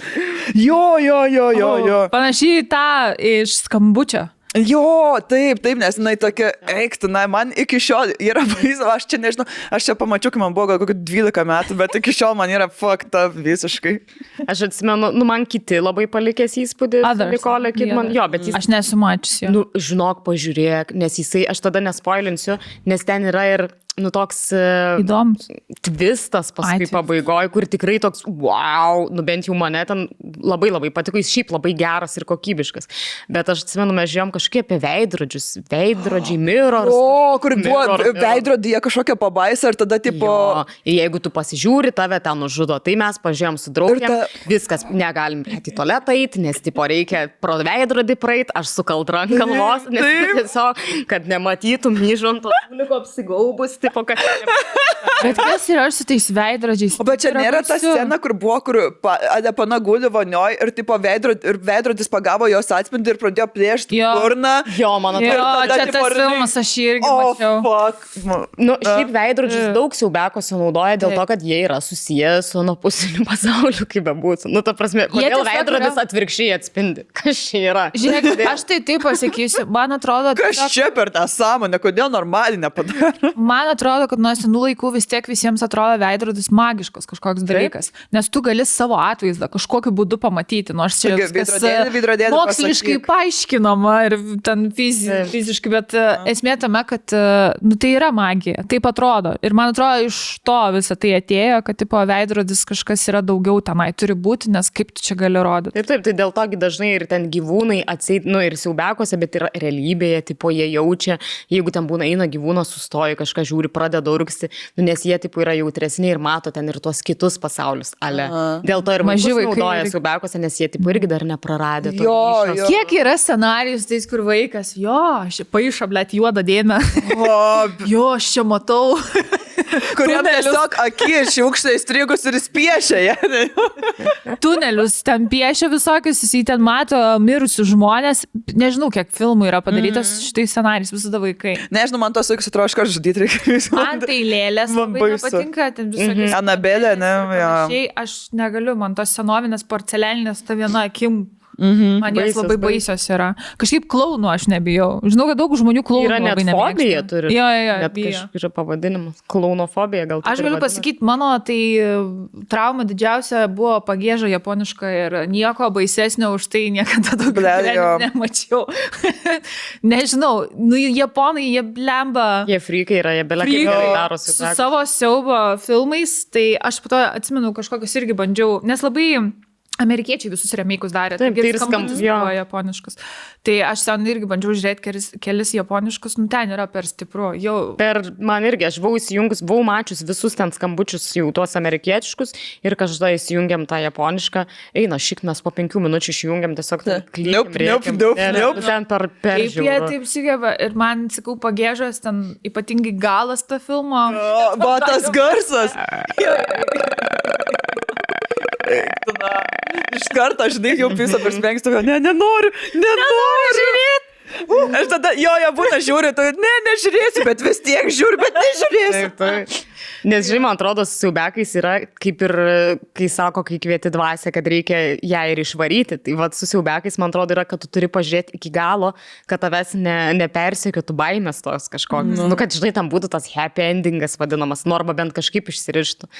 Tai dėl to pavojinga, pavojinga juos žiūrėti, nes reikia pabaigti. Nes kai nepabaigi, tada dar baisiau kažkaip būna. Man visada patinka, aš, pažiūrėjau, jeigu mes kur nors draugiam susitinkam ir vakarojam ir vis tiek kalba visada pasisuka apie šitus paranormal Taip. shit, apie visokius būrimus ir panašiai. Nežinau, kaip bebūtų, bet visada pas mus pasisuka tema. Man apie tai. jaukiausiai yra šitos kalbos. Jo, po to apie mirtį pradedi šnekėti ir eini namo. ir labai būna Ir tada jau, grįžti taip jau pohui tenai, ar kas užpuls, ar neužpuls, žinai, gali kažkokie vyrai, nežinau, man, man net tas galvoja, man dabar... Džiaugsmu dar tos vyrus pasitikti, Jo. kad jie neraganos kažkokios. taip, man Kur taip pat tave puola vyras, tu persisukus tokį. Sėkmė. Jeigu, žinot, bet šiaip geras labai sprendimas, jeigu tave kas nors puola, tu tiesiog vaidink tą kaip iš um, egzorcisto. Taip. Ta, kaip taip. sukas, žinai. Nu, Bet žinai, čia aktorinių sugebėjimų, man atrodo, labai gerų. Šiaip reikia. įdomu, ar kaip, kaip Šiaip jeigu bičias kabino negražus arba nepatinkantis, galvą šimtas tomų. Bet įdomu, kad, žin, ką, ką daryti tas žmogus, kuris bando. Aš manau, pasimestų. aš. Pasimestų, Taip, nu, tikrai. Geras. Arba, žinai, kur atsistoji- telefą laivą Jis darytų. Bando daryti, tu tiesiog atsistoji ir Ir Jo. pradedi dainuoti kažkokią dainelę, žinai. Ja, būtų žiauriai keista. Kakės makės, kokia Tai žinosim savo apsisaugojimo būdą. Reikia tiesiog traukti silbo filmo scenarijų. Ne, trauk savo vidinę save, žinai. Taip jo. Labai užslapinta. Pas mus būdavo šalia mokyklos ir yra iki šiol užupio gimnazijos, kurią aš baigiau Bernardinų kapinės. Tipo. Ir ten pasakodavo visi, kad, žodžiu, mm, ten renkasi satanistai. Ir e, kažkokie mistiniai satanistai. Aha. Ir žodžiu, kad tu jeigu nori, gali įstoti į jų tą grupuotę. Tik tai turi tenai, e, yra išventinimo kažkoks ritualas. O, kur ten katrųjų. e, nukasti ar žiūrkiai, ar gaidžiai, ar vištai galvą. Nu, Bet čia tiesiog, aišku, legendos, aš tikrai nemanau, kad tai Aš tai grafičius matydavau 666, Satan dar rašydavo. Taip, apversta kryžių. Tai, tai, taigi būdavo net kažkokios legendos, kad, žodžiu, galima nusipirkti kažkokią šetono Bibliją. Kažkur. Mm. Aš net žinau. Tai čia Koraną. e, Apie... ne, dar kitą. Arba šiaip Bibliją. Biblija tas. Apverti Bibliją iš kitos pusės, kai taip to nesuprantu. E, tai, tai, žodžiu, net ir būdavo viena kažkokia parduotuvė, kur e, pardavinėjo, man atrodo, metalo muziką, kasetės ir sakydavo žmonės, mano bendramžiai, kad ten galima įsigyti tą šetono Bibliją. Kažkaip iš iš po prekystalio. Bet aš aišku niekada nebandžiau, nes aš bijočiau iš tikrųjų. Ir aš nežinau, kas tai šetono bet, parašyta. yra Tenai- šitų kultų. Šiaip, visas tas e, satanizmas yra labiau tiesiog, kad pajuokti Bibliją, žinai, pa- pajuokti visą tą religijos kultą, ne, ne, ne tai, kad kiek garbinti tą patį šitą. Na, nu, pažiūrėjau, aš dažnai gi varau į tuos festus. e, Šetono garbintojai. esu- šetono garbintais. Ir kaip? Čia turim tai? Nu, tai, ne. Ai, ką aš Ne, bet tu žinau? varai metalo. Nuvarau į metalo Bet festus. tai ten būna įdomesnių Nu, žmonių. būna visko, bet ta prasme, bet ten nėra. Ožio tipo, neskirdžiat. Tu ten visur ožio. Oi, sen, tenai. Tenai ar buvo, Buvo festivalį. buvo festas, kur ožio atsivedė, bet, ta prasme. Manęs nestebino. Bet Jo. tai vienas žingsnis atsivedimo. Iš ragų geria, ten visur, tipo, ožio, gal ten, nu, tipo, mm. ten uh, kai kurios grupės pasirodo, tenai altorių pasistato, tenai, žinai, ten galvos, visą kitą, Kokia žodžiu. esmė viso to?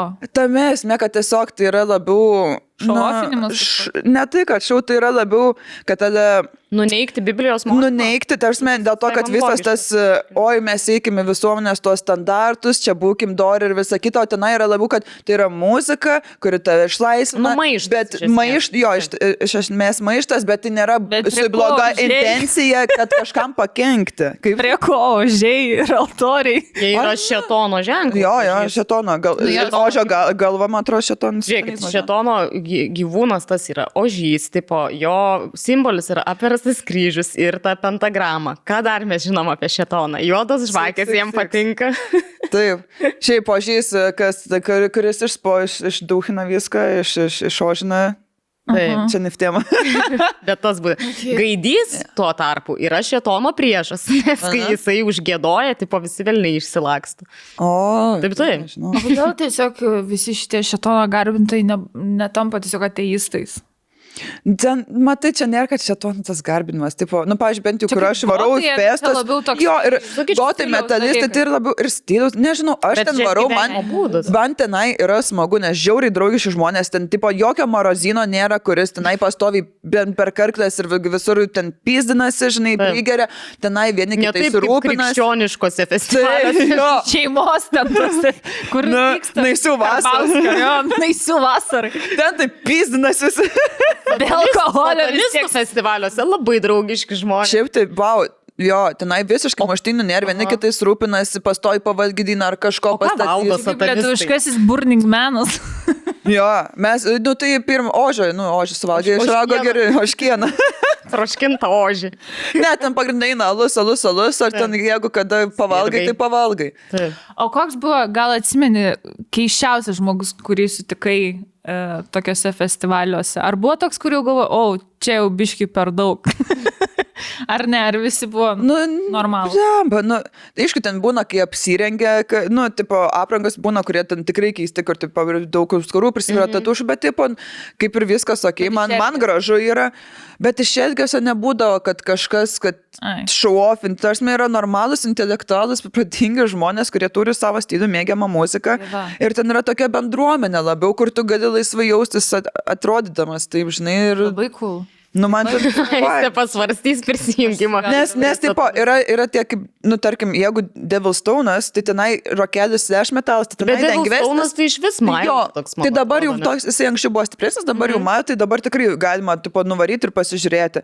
O jau, tarkim, kilkim žaibu, tai tenai jau, jau, jau yra rokelis metaliukas. Gaila, kad aš metalo nemėgstu. Bet šiaip smagu, smagu paklausyti. Man labai tie mošpitai patinka, kurie, nu, tu išlaisvini tą energiją. Kas yra mošpitai, kur stumdaisi? Ar ne? E, ne. Pogas. Po, po, ne, pogas, jo, kur tu pasipogini, o mošpitas, kai nuterai, tipo, sceną ir tada žmonės ir tada vidury ten Ratą padarai. Jo, ratas eina ir ten užsiverta, tarkim, greitesnė muzika, pradeda Mhm. varyti ir visi varo ratu ir tada, nu, ir poginasi, žinai. Tai Man šiaip- vieną kartą tai buvo, kur aš dar nežinojau, kas čia vyksta. Aš buvau tarp juodukų, nes buvo Kanye Vesto koncertas. Mhm. Aš papuoliau į kryžminę ūktą. O ką jie tai- pradėjo daryti? Buvo, ne, žiauriai dumdytis pradėjo ir aš nesupratau iš viskas vyksta, nes aš nebuvau mačius to Pogi- mošpito, ar kaip jis čia vadina. Tai aš tiesiog tam papuoliau ir bandžiau išsilaisvinti, ten Mm, Ten vos, vos pa, Jo. išėjau iš jo, nes nu, tikrai buvo baisu. Bet ten- buvo labai agresyvūs žmonės. Nu, tai va, bet tai matai, va, kokie, o tenai kaip tik neagresyvus, jie poginosi, pasidaužo visą kitą, bet žinai, bet, bet, bet bet, bet jisai, bet ne, ne tame, kad tu sužeis kitą, ten išsilieja energija, bet jeigu tu tik nukrenti ant žemės, viskas, nu, daro sieną, pakelia, vieni kitai žiauriai pasirūpina, ta prasme, šiaip dar labai smagu yra tas, kai būna koncas, nu, tipo, žinai, visi žmonės, tada eina tas mošpitas ratu ir dar per vidurį, žinai, kur, tipo, atsistoji ir atsi, atsistoti tą patį viduriuką, kur aplink tave bėgioja žmonės, daužas ir bengini su galva. Eik tu savo, ant kiek toks freedom, freedom visiškai. Bet šiaip jau vieno to galvos kratimo, kodėl jie krato tą galvą, kad apsineštum iš esmės. Nes, nu taip, taigi tau apsvaigsta galva, čia ir yra tame irgi. Dalykas. kažkaip- Nu, kai nu. tu visiškai ten tos plaukus. Nu, tu įsijauti muziką, įsijauti muziką. Va, Čia grinai, kad apsineštų. Čia tas pats, kai vaikystė. Čia tiesa, prasti narkomanai, va, prisiuostė, klyjūtė. Ne, tai aišku, kad aš juokauju. Jis supranta, aš irgi, aš ant viršaus aš dar. Bet e, šiaip. Jo. Aišku, kad ten kalbant apie ten kažkokius žmonės, kas varo į festus, ten kažkokius, tai aišku, kad ten nėra kažkokių tikrų ten šetono garbintų. Mm. Bet tikrai yra tokių grupių žmonių, jo, jo. kurie ten prisidengdami, kad yeah. mes čia satanistai, ten tikrai vyksta labai baisus. Amerikoje. Bet aš manau, kad ir Lietuvoje. Amerika. Ten tiek Yeah. visko yra.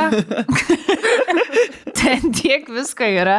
Aš įsivaizduoju, kad ten vat, rimti dalykai vyksta kaip su tais aukojimais ir kažkokiais padarymais įstojant į... sat- Na, bet tai, žinai, satanizmas, aukojamas Dievas, va, pažiūrėkit Bibliją, aukokit, aukok savo brolį, aukok savo vaiką, ten visą. Lygiai tas pats. Čia Ne? tiesiog yra, nu, pasišaipimas iš visos tos krikščionybės, kuri tiesiog tą patį daro, ti- tik tais paverčia, o čia juoda ir, ir nu, tiesiog pasišaipimas labiau už to, žinai. Neseniai žiūrėjau, Ricky Gervaisas turi tokį stand-upą ir jis kalbėjo apie Nojaus, pasimė knygutę vaikišką, mm. apie ten Dievo mm -hmm. tematiką ir ten buvo būtent apie Nojaus laivą. Mm. Ir jisai tiesiog kiekvieną puslapį skaito ir tipo... Dekonstruoja. Dekonstruoja. Nu, ten žiauri, žiauri, jokinga Aha. buvo. E, Trečias jau puslapis, ten Dievas sukūrė tą viską vienu metu žodžiu ir trečias puslapis, kadangi ten žmonės pradėjo uh, baisiai elgtis, tai, sako, jau trečiam puslapį genocidas prasidėjo. Tiesiog Dievas visus, ble, į lauką. Toksai gerai. Tai dabar jūs mirsit. Visat, blemba. Prisikūrė vaikų ir žudė. Irgi pagalvoju, tas, tas knygutės sakė, kai vaikas, nes jis pasimė tą knygutę, kur vaikas jisai turėjo ją. Nu, tai tipo, vaikams turėjau tokius Bibliją dalykus. mažiems ir dideliems. Ten sutrumpinta versija su paveiksliukais, bet aš ir skaičiau vaikystį, kur jo ten e, nužudė, žinai, tam paukojo savo vaiką, ten e, Abelis nužudė Kainą, ar atvirkščiai Kainas nužudė Abelį. Ir, nu, ten ta figa mirčių, visokių žudimų ir ką aš žinau, ar čia vaikams žiauriai gerai, taigi vaikas nesupranta, nesupranta tos simbolių kalbos dar Jo. tuo metu. Aš tai mes per Atrodo. tikybos pamokas nieko neklausydavom. Visada laukdavom, kada pasibaigs greičiau. Aš jaučiausi kaip kulta. Mhm. Ko, kol tu vaikas esi, nu, tipo, jeigu ten yra labai passionate mokytojas, žinai, Taip. tau nori tą krikščionybę tiesiog. Ir, ir, ir kažkaip Ir man gerai, daug ką šiandien aukosim. jūs taip tokios. Pasako, kad viskas yra nuodėmė čia, tipo, jeigu Taip. santykiai prieš uh, santoką, nuodėmė ir taip rėkdavo. Nurėkdo, Jo. nuodėmi. jo, tai viški baisu. Iki kelintos klasės tau buvo tikyba. Man atrodo, kokios aštuntos, tada išėjau į gimnaziją ir tada pasi, pasikeičiau etiką. Mm. Jo. Bet šiaip tai būdavo iš tikrųjų, nu, su visa pagarba gal tiem, kas iš tikrųjų gerai tas pamokas vesdavo, tikiu, kad, nu, yra tokių mokytų, bet šiaip man kokia etika, nu, tai būdavo tokia tiesiog tuščia pamoka apie nieką. Kiek daug buvo atrodo. tuščių pamokų iš tikrųjų. Nu, buvo. Buvo. Kad tiesiog išpildė. Darbai, pavyzdžiui. Su tom beisbolkėm. Jum nėra, kad me, medžio darbus esate darę? Nu, kur tipo turit kažką iš medžio. Mes Taip, taip, susiurapjūkti, Mes pjauna. kažkada keitėmės su bernais, bet kažkaip labai trumpai ir mes nieko beveik nepadarėm. Man tai gaila, aš Mes beisbolkės darėm. Eik, tu. Jo, jo. Tai prasme, tekinot medį? Taip. What the fuck? Ir išsitekinai savo beisbolkę? Nu, mes darėm. Aš atsimenu, aš negaliu atsiminti iki galo visko, kas vyko po ko, bet atsimenu, turėjom darbų mokytoją ir mes realiai buvom didžiulėse dirbtuvėse ir mes dirbdavom su medžiu ir visi norėjo pasidaryti beisbolkę. child labor. Arba, arba tos kočėlus. Nu, tipo, ar šaukštą kažkokį medinį, kur galėtum ir virtuvę. Tai jūs tekino, po to jie pardavinėjo kažkur. Ne, mes pasilikdavom, ką pasidarydavom. Geras, Tai tai man tau laiko buvo tokie darbai. Pusę metų, nes pusę metų Faina. tu keitiesi Mm, su faina. be, berniukais, nes Gal mes- berniukai tuo metu vė- vašeliu vėrė, nežinau, ką jie ten darė. O po to keitiesi vėl atgal į, į tuos. Aš labai gerai atsimenu iš mergaitės. darbų vienos pamokos, kai mes gaminome farširuotą batoną. Aš iki šiol atsimenu tą receptą. Žodžiu, galiu trumpai jums papasakoti, nes jis ant tiek Tiesiog apsirūpinęs. išskaptuot buvo. Paimi batoną, tą tokį klasikinį Aha. pienišką batoną, išskaptuoji jį visą, kad liktų, nu taip, čia nupjauta, kad tik žievė. Tada tuos uh, išskaptuotus minkštukus, biskvitą, ar kaip čia pavadinti, batono, Minkštimą. nu ten, nežinai, supjausti kažkaip, sumaišai, man atrodo, su kiečiupu, majonezu, žirneliai tikrai ten ėjo, aš atsimenu, ir kumpis, berots. Tada visą tą gautą. Dabar masę- suvalgyčiau. Vis- Aš irgi. Eisi paskui pavalgyti. Paskui sukiši viską atgal, uždarai tą batoną, padedi į šaldytuvą kažkiek laiko. Pasimedi per žegnoj. Ir tada supjausti į rekeliam ir gaunasi toksai, žinai, dar tie žirneliai, tai gražiai atrodo toks rūžavas įdarytas batonas. Nu ir aš tikrai dabar suvalgyčiau. Nu, jau Bet nuo to laiko negaminau. batoną. Bet ten tikrai turėjo būti daugiau, ten, ten, tenai va būdo, kad dar lyginėsi su kitais, nes tenai grupelėm gamini ne visi, bet... Taigi būdavo visada iš vakaro, žinai, gaminsim tą ir tą, tu gerai, aš atsakingas už svogūnus ir taip, Ten, žinai, taip. 11 vakaro sakai, mama, man reikėjo Jo. rytoj jau svogūnų. Net reikėjo iš anksto sakyti, dieve. neturim, neturim svogūnų ir kumpio dar. Ka, o me- mes neturim sagūnų, neturim kumpio, neturim sūrio kečipą, taip mes daug kepsim batoną ir skaptuosim ir atgal Bet sukišim. kaip man viskas įsitrynė, atrodo, ką mes gamindavom. Nu, aš tik atsimenu, kad mes tik Mes darėm pizzą darėm su daktaru Kokteiliukus. Kokteiliukus. Nu, bet tipo ten pieniškos, tipo, ar ten Ai. šokoladinis, ar dar kažkas. Ai. Kažką lik darėm kažkokius varškiečius. Wow. Šiaip gal ir gera pamoka. Iš Ne, tikrųjų, čia tik atsiemu savo žodžius. Gera bet, pamoka. Bet aš atsimenu, kad pas mus bent jau buvo, kad su maistu, tipo, būdavo, kad maistas gamybas arba, tipo, ten prie medžio. Taip. Ir bet galima buvo rinktis, kad nebuvo, kad priverstinai. Ir aš, nu, tipo, kaip yra atskiria, kad mergaitės berniukai, kas yra šiaip bullshit. Bet šiaip jo, kai pagalvoji, to. Jo, bet aš atsimenu, kad vienas buvo bičiukas, kuris sako, man pohime dieną, aš noriu išmokti gaminti ir jisai Taip. ėjo, parašė prašymą, Šaunuolis. ėjo, tipo, ir prisijungė ir gamino. Malodės ir išmoko gaminti. ne, nenerdavot vešeliu ten kažkokį. Nerdom Nerdom. nemokėjau, šūdas man gaudavosi, nuneždavau mamai, numėgstavo. Man visai patikdavo iš tikrųjų nerti. Man iki šiol aš mėgsti taip ir neišmokau. Nu, tarsi man labai sunku, man norėtųsi, kad visi virbalai būtų su tais kabliukais, jo. Pašelio dalykais. Aš numesgiau mažytę, mažytę pirštinytę, nes... Nu, savo rankytai. Nu. Ne, aš net sakiau, kad ten broliui, bet jinai gavosi tokia maža, kad ten kažkiam kūdikiui turi ir tik viena. kitos. Ne, man neužteko valios kitos. Viena rankiai Labiau kūdikį. kažkokie siuvinėjimai, ten kryželiu. Joj, O tiek aš tų nekenčiau. O kaip man patikdavo, žinokit, siuvinėti vašeliu, aš dar Bet tu tokia babytė nuo vaikystės buvai, ne? Taip, buvau babytė nuo vaikystės.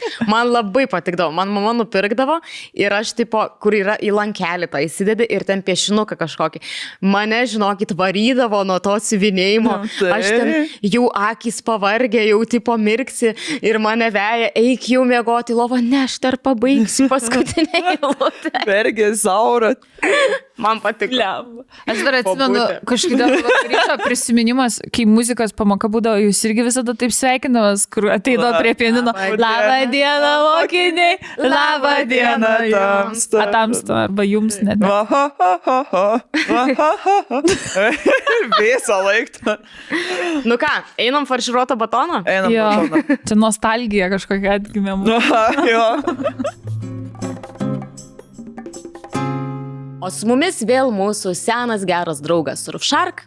Ar visi žinote, kas yra Surfshark? Turbūt žinote, bet kas nežinote, priminsiu, kad Surfshark programėlės pagalba jūs galite pakeisti savo IP adresą arba kitaip tariant virtualią lokaciją ir užšifruoti gaunamų bei siunčiamų duomenų srautą.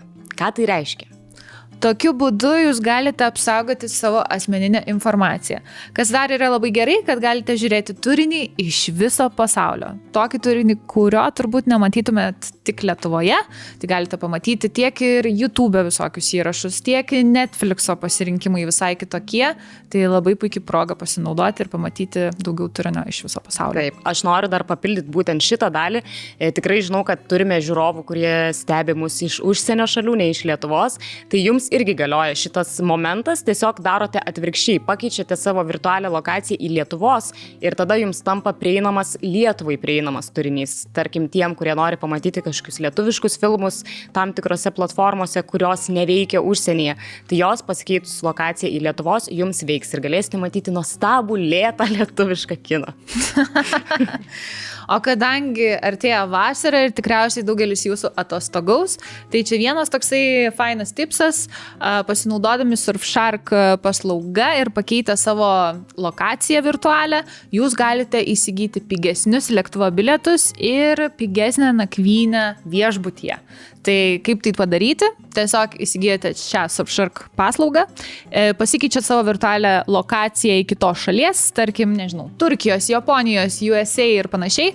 Ir tuomet žiūrite į visus tarptautinius puslapius ir pasižiūrite kainų skirtumą. Jeigu matote, kad galite tai įsigyti pigiau, pasinaudojate tiesiog lokaciją ir bilietus, ar nakvynę viešbutyje įsigijate net, nežinau, 150 eurų pigiau.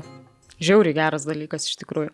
Surfshark paslauga yra ne tik pakeisti virtualią lokaciją, tačiau jie turi, pavyzdžiui, ir Surfshark Search, kas yra paieškos sistema, tačiau jinai blokuoja reklamas ir jums duoda tik organiškus rezultatus. Taip pat Surfshark turi paslaugą, tai uh, Surfshark antivirus, tai visi žinome, antivirusinė paslauga, kuri labai reikalinga šiais laikais. Taip pat Surfshark Alert, kuris skenuoja duombazės ir tikrina, ar jūsų slaptažodis nebuvo kur nors nutekintas ir paviešintas ir iš karto jums praneša, jeigu tai įvyksta. Visas šitas paslaugas rasite vienoje patogioje aplikacijoje, o mes kaip visada turime savo nuolaidos kodą tarp mūsų kuris suteiks jums 83 procentų nuolaidą ir net 3 mėnesius nemokamai naudotis šią programėlę. Pradėjom kalbą, kad santykiai užpisa. ir yra labai sunku. Ja, pa, pavalgėm ir sem, ne, santykiai yra huinė. Jau kaip pilvukas pilnas, galiu kitur problemų paieškoti. Santykiai yra huinė. jo. Nu, blema, nu, iš tikrųjų sunkus dalykas. Aš palaikinau tą video, aš tai rasiu. Ir užsis, blema, atrodo, tik pradžia buvo, žinai, kur tu džiaugiesi, excited ir... Ir ne, ir tipo, kur ta būtų toks... atrodytų, kaip tik pradžioj turi Tas medaus mėnuo, toks, spalvom. Nu, bet Bet man labai patiko iš šito Bojack Horseman, tipo, buvo pasakymas, kad, tipo, kai tu esi su rožiniai- rožiniais sakiniais, tai visos raudonos vėliavos atrodo tiesiog kaip vėliavos. gerai. Ir čia, nu, taip, nes tu tiesiog net ne, nežiūri, tai ir Taip, taip. pra, pramisina. Nu, bet kas žino, gal dar susėsit. Gal, gal pakalbėsim, Nieko nežinau. Nenorim per daug blogo. Na, Nu, aš nieko apie jį, tarsi, Ne, jisai, nieko jisai fainas žmogus, bet tiesiog man, mane labai nuliūdino, kad va tokioje situacijoje, gal išgazino jį, žinai, gal aš pati labai daug prigazinau, kad, Gal. o čia man pizdėts bus, nes aš tipo, nu aš nežinau, kaip gali būti. Bet va, viskas gerai, žinai, pa- pagulėjau, išgulėjau keturias dienas visiškai Taip, taip. daržo, daržovės mūdė ir dabar viskas, o, atėjau, žmonės, va, atėjau filmavimą. Nu. Labai smagu. Viskas yra gerai su tavim ir tas žmogus, jam atsirūks dar. Ar maisu, bet. Ja, gal dar susigalvos, susivoks, gal pakalbėsim. Nu taip, gal dar, žinai. esat. Gerai, radau santykių ciklą. Visą ratą, kurį apeina žmonės, goes turėdami around labai around. ilgus santykius.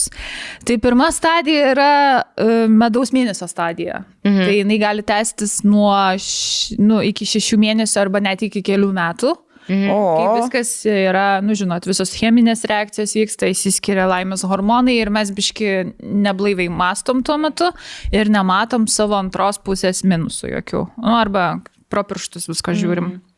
Tada ateina kita stadija, kai pradeda rodytis individual differences, tai kaip pasirodo visi skirtumai, kad jūs esate skirtingi žmonės, turbūt skirtingais požiūriais į dalykus, vertybėm. O, galbūt- Ištada visi mamyšius, dedišius. Jo, visi fucking iš jūsų išlenda. Kas kam gaminti, kas čia ką tvarkys, jau tada Jo. pasiskirsti. Ir tada jau biški sugražina tave į realybę, su kokiu tu žmogumi esi tuo metu. Tada yra trečia stadija, kuri vat, ir būna ta krizė, kur sako, trijų metų krizė yra, ten septynių metų krizė, tai čia jau vat, varijuoja, kiek ilgai būsi toj stadijoje, konflikto stadijoje. Nes tai yra sunkiausia santykių stadija. Čia aš kalbu apie tos, kurie jau ten ilgai varys iki galo. Ir šitoj stadijoje daugiausia porų ir įsiskiria. Tai tos krizės pasiekia ties trim metais arba ties septyniais. Tai tas Mat, konfliktas ir yra, kad atrodo, ne, kad- nu, nesugebi e, jo perlipti, susigyventi su kitu žmogumi, su jo pliusais, minusais. Ir e, jo, tada į tai gali pereiti net ir rodiklėlę į įsiskirimą. Bet čia, žiūrėk, čia net netrodo kaip, kaip kadencija, žinai, keturių, trijų metų santykių kadencijos. Jo. Ir po to arba tu lieki antrai, antrai kadencijai, Arba, arba... trauki Putino ir Lukašenkos kortelę. Netrauki. Aš Gerai, šeimų mašas. Pem.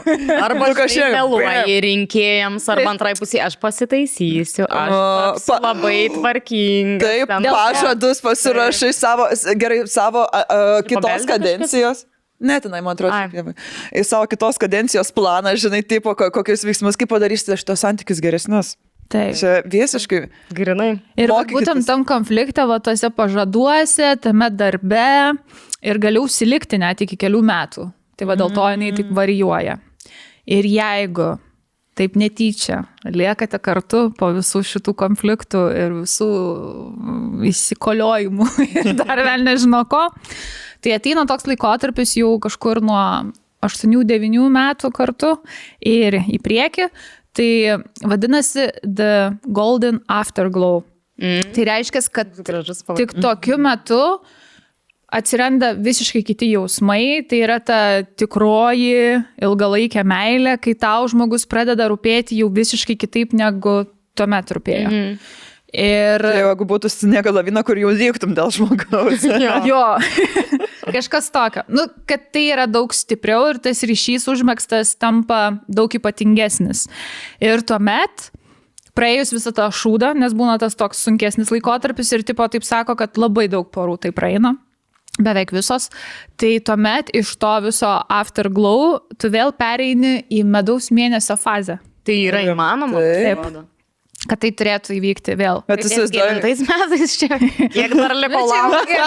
va, būtent devinti, Bet jeigu viskas daug greičiau, nes kaip sakiau, kadencijoj. konflikte gali užsibūti kelis metus, tai jeigu ten ta krizė ištinka ties trečiais metais ir jūs ją ten įsisprendžiate gan greitai, tai visa tai gali greitai įvykti. Nu, Bet žodžiu, eina po tos krizės afterglow ir tada vėl medaus mėnuo. jo, nes tada tu pradedi vėl iš naujo įsimylį kitaip savo tą mm. žmogų Šiaip jo. ir vėl jisai tau tampa labai įdomus ir nu, viskas vėl iš naujo prasideda, kaip antras kvepavimas įgautas. Čia jaučiu kažkiek susiję ir šiaip su asmenybės augimu, nu, tarkim, kad tai žaviesi ten žmogaus savo pasiekimais kažkokiais ar kažkokiais įveiktais, ten, žinai, Branda kažkokia. branda kažkokia jo. Nu, šiaipgi ten, kiek ten sako, kad ten kas septynis metus ten gyvens, atsinaujina mane, tai Taip. irgi atsinaujina va, ir naujas santykių pradžia, tu naujas žmogus Ir man labai jokinga, kad jeigu viskas eina šitų ciklų, tai po to medaus mėnesio ir vėl prasideda ta krizė. Rimtai. Vėliau, jo, jo, jo. Tai tipo santykiai visi ir yra va, Cikliniai, toks tiesiog. ciklas, mhm. kaip ir gyvenimo ciklas, taip ir santykių ciklas. Ai. Jis negali būti tiesiog, kad viskas visada iki galo bus gerai. Tai yra normalu turėti krizės santykiuose ilgalaikiuose ir tiesiog... Yra normalu, vat, kad e, iškviesti policiją, kad tavo vyrai išvežtų, kuris padarytų vėliau pokalbį, kaip... Tai E, nebuvo o kiek jie metų kartu buvo čia? Jie, jie krizė ir yra dabar, ne? Trijų metų. Jo, trijų metų krizė dabar prašau. išėgėl. Tai žiūrėsim, ar bus ta brėkštanti aušra. jo, jo, jo. Čia labai geras pavadinimas. Twilighto knyga. Taip, taip. Jo, jo, jo, jo. Tai žiūrėk, tai dabar reikia laukti. Aš tikiuosi, kad jie susi... Tai aš jau ten mačiau, ten jau, jau ten ir ašarų būta, mhm. tokių sugraudinimusi, kad šeima griūva. Ai, man tai jau ir pagailo iš tikrųjų tada. Jo, aš tai visai jau už tą team, aš dabar teamų susitaikymas. Tai man aš- atleisk klaidą. Jo. Atleisk man. Mums reikia pasikviesti būdų ir padaryti susitaikymą. Ne, jeigu kas darys susitaikymą, tai jaučiu Rolandą. Jo, reikia pripažinti, kad... Bet ten jau bus nepatogus, nepatogus klausimai jau. Labai nepatogus. Nepatogi situacija. Ten bus tiesiog awkward labai. Tai nežinau, tai man atrodo m, gerai žinoti tokį dalyką, kad, e, žinot, nes kaip prisižiūri irgi va tų visokių pasakų ir apskritai ten klausi savo draugų, kaip jų santykiai su antrom pusėm ir panašiai. Ir visada pas visus yra skirtingai ir jeigu ten matai, kas, kad pas daugelį yra viskas, oi, kaip faina, kaip gražu, pas tave, nu, visiška krizė. Ir galvoji, mes čia viena pora tokia. Nu, tipo, kur mums čia tiesiog neišeina ir nesigauna ir mes nesuprantam, kaip uh, eiti į priekį. Tai pasirodo, ne Tiesiog- vieni mes, yra daug porų, kam tai būna. Ir kad dar tai visiškai kuriam normalu. ciklo, žinai, Jo. etape esat. Reiškia, ten, jeigu save. jo lygini save su draugais ir jų santykiais, e, tai, e, aplinkos santykiais, tai vat, tas ciklas gali skirtingam, mm. nu, skirtingai stadijoje būti tie santykiai. Ja. Gera žinoti, kad tai yra normalu, tos krizės. Tai vat. Tiek būtų iš manęs. e, Labai ačiū. Ačiū. Ačiū. Ar, aš tai norėčiau išsiaiškinti, ar mes raganos ar ne. Mes Gerai, galim? palaukit, čia irgi reikia Me, gūglinti. mes e, buvom, Aistė atrado tokį dalyką, kad mes norim, mes norim profilaktiškai išsitirti, kadangi jau čia kalbėjom apie raganų deginimą ant laužų ir visą kitą. Ar mes esame raganos, Ar turim- ekstrasensės ir, ir visą kitą, ar mes galim jausti kažką ekstra energijos ir Ar tais laikais būtume Taip, sudėję? ir mesgi gražinom mūsų rubriką 10 dalykų. Taip. dešimt dalykų. Tai čia 10 požymių, kad jūs turite ekstrasenso savybių. Kaip įdomu. Aš jau ir geras. Eikstu savo ir dabar dar, tada ir visos pamės, kad, prema, žimtai mes ekstrasensės ir dar gražina ekstrasensų mūšį. Vedėjos trys. Kurią mašiną slėpsim? Gelminą Trys- mažiausia. Bet pastebėdavot, kad tos laidos visada prasidėdavo, blėt, nuo tų mašinų. Taip, taip. Nie, Kad mašinose paslėpdavo žmonės. Tai galbūt pirmas lygis, kaip žinai, baldų pirmas lygis yra iki. pirmas lygis yra į mašiną. O koks ten būdavo, eidavo po to ten atsimenu į kažkokią vietą, kur įvykus ten kažkokia tragedija, didžiulė ar avarija. Aš nemačiau nei vienos tos. Jo, Aš kažkada, kai kažką- žiūrėjau, atsimenu, kad ten jau ten aukščiausias levelis, tai yra tada, kai tave nuveda į kažkokią vietą, kur kažkas labai buvo atsitikę. Nužudytas žmogus ar avarija kažkokia. Ir taip pat tu turi viską apie tą įvykį papasakot ir dar pabendrauji su to mirusio žmogaus artimaisiais. Ir dar kai medį susirinkusi visų, žinai, žmonėm Ir aplink. ten jau tipo visi skirtingas taktikas, kas tas virbulės naudoja, kas ten su Ai. dievai išnekasi, kas žvakės Jo. ten visokius ritualus. Nepasidarėm to testo, taip tiesiog primetam, kuri, e, kokia būtų instrumentai, kurios iš mūsų kaip ekstrasensis, nu kaip jums atrodo. Pavyzdžiui, ką aš naudočiau. Arba kiekvieną apie save galite. Tu atroji ta, kuri neštum į skatinuką ir kuri sakytum, kad tu paglostai jo šalia. O, Va, bet ne, man, man tokia grinai, grinai, kad, nu, aš net tipo paglosto Ir ir, kad tada jisai kažką sumurkia ir tokia, aha, mhm, gerai. Na, iš tipo su gyvūnu. Jo, gyvūnu. Tau tai net nieko nereikėtų. Nu, bet vis tiek jinai turėtų arba, ta žinai, kur užsiverčia akis ir baltos Va, tampa. va, Jo, man tai ta grinai tokia. Aš viską. Kai visgi ateina. Jeigu apskvirtinu vietą, tai tenai ir tai gali nuo skvirto nuskaičiu. Arba taip ieškai vandens, žinai, kur skvirtas pasileidžia, kitas su virbulė, jie suskvirta. Aistė, tai man, aš matau su kristalu. Su kristalu. man vis tiek turi jin Aš tokį- palo santo kristalai Taip, kažką taip, tai... tą kristalą. Jo. ten Jo, ir Jame kristaliukus. Išdėstyčiau tuos kristalus ratu ten, va, kažkokiam keistom formom ir taip, ten taip, man taip. rodytų dalykus. Jo. Rokelis tai kortos. Jo. Taro kortas tikrai. Sakytų pakaruoklis. Jo, reikia, bet jisai fantazijų kortas iš esmės. Pagal pozą, žinai, kokia tavo ateitis bus. O šitoj pozoj mirė, žinai, kur tiesiog bičias iš galo. O, misionierius bus labai neįdomus. Labai toksai life. Jo įkė, barsi kaip arklys. 6-9. O, įdomu, kas Um, išmoks daugybos antelę. gal. Būsi ekonomistė. Va, tu- tu- tau išmestų šeši. Man šeši dėjiai. Analinis. Ką reikštų? Kad daug kas darys tave per šį. Šita vienintelė tiesioginė. prasme. Tiesiog. Šūdini reikalai. Nusimato. Žodžiu, daug. Gerai, galim pradėti mūsų tyrimą. Taip. Pirmas. Visada pastebite keistus dalykus. Ir dabar paaiškinimas. Ar vaikystėje pastebėdavote nesuprantamų ir net keistų dalykų? Galbūt tai buvo vaikiškos fantazijos, tačiau galbūt jūs sugebėjote matyti tai kai ką, pas, kas paslėpta nuo paprastų žmonių. Vaikai laikomi jautresniais paranormaliems reiškiniams ir jiems dažnai atsiveria kai kas daugiau nei saugusiems. Ar yra tekę Ne. kažką jūs ir matyti? Aš per daug durna buvau vaikystė, aš nieko nematydavau. Man tiesiog buvo "A, visą laiką to Nu, kad ir kaip liūdna, bet... Nieko panašaus. Norėčiau sakyti tai, bet, nu, neteina dabar į galvą. Nu, vad fantazijos, bet aš suprasdavau, kad aš fantazuoju. Nu, tu. Nuojautą gal turėdavau keistą. Į ką? Ties tik, kad, Kad, mirs kažkas ar kad... jo, kad mirs, kad Bet- visi aplinkui mirs. Bet Ties pasitvirtindavo. blogais dalykais kažkokiais aš turėdavau nuojautą. Bet ar pasitvirtindavo? Pasitvirdavo mhm. most of the time. Nu, tipo, kad būdavo jo, bet tik tai nuojauta, aš jokių vizijų nieko nematydavau. Mhm. Tiesiog kartais atrodo, turi tą moterišką, kur būna tas pojūtis kažkoks. Tai kartais pajusdavau. Blemba, žinokit, aš dabar prisiminiau, kad kartais, čia keistai nuskambės, ir galbūt tai kažkaip susiję šiaip su regos kažkokiais niuansais, bet man būdavo kartais pradėdavo prieš akis plaukti tokie kaip juodi rutuliukai su geltonais e, viduriukais. Ne, Gal apsvaigus būdavo. aš nežinau, bet man būdavo, pavyzdžiui, Gal tavo akise pikseliai biškis užsitemdavo. Žinau, bet būdavo ir prieš miegą užsimerkiu ir eina daug, nu jie tokie kaip kosmose, kaip žvaigždelės ir taip, nu, jeigu Man kam nors yra, tai buvo parašyk. Man dažniausiai būdavo, jeigu sukdavausi dažnai aplink save ratu. Nu, žinot, kai sikėsi, kai vaikas ir apsvaigsta galva. Ir... Ja. Bet čia biški kitas, negu kai prieš nuolpimą, kur nu, toks mirguliavimas prasideda, čia kažkokie kiti. Aš tik atinu, kai vieną kartą buvau nalpus, tai man, e, nu ten kraujo daviau ir ten antrą kartą ir tada kažkaip buvau nepalsės. Ir labai keistai buvo tas juodais burbulais tipo vaizdas ir taip vienas, antras, trečias, ketvirtas, taip, taip, Mhm. taip ir atsijungiau. Žinai, tarsi O. burbulais užsipildė vaizdas, what the fuck. Pradėjo toks jausmas, žinot, koks va labai gerai apibūdinamas jausmas, nes aš apalpas buvau vieną kartą taip stipriai, daugiau kažkaip nepamenu kartų, kad būtų taip atsitikę.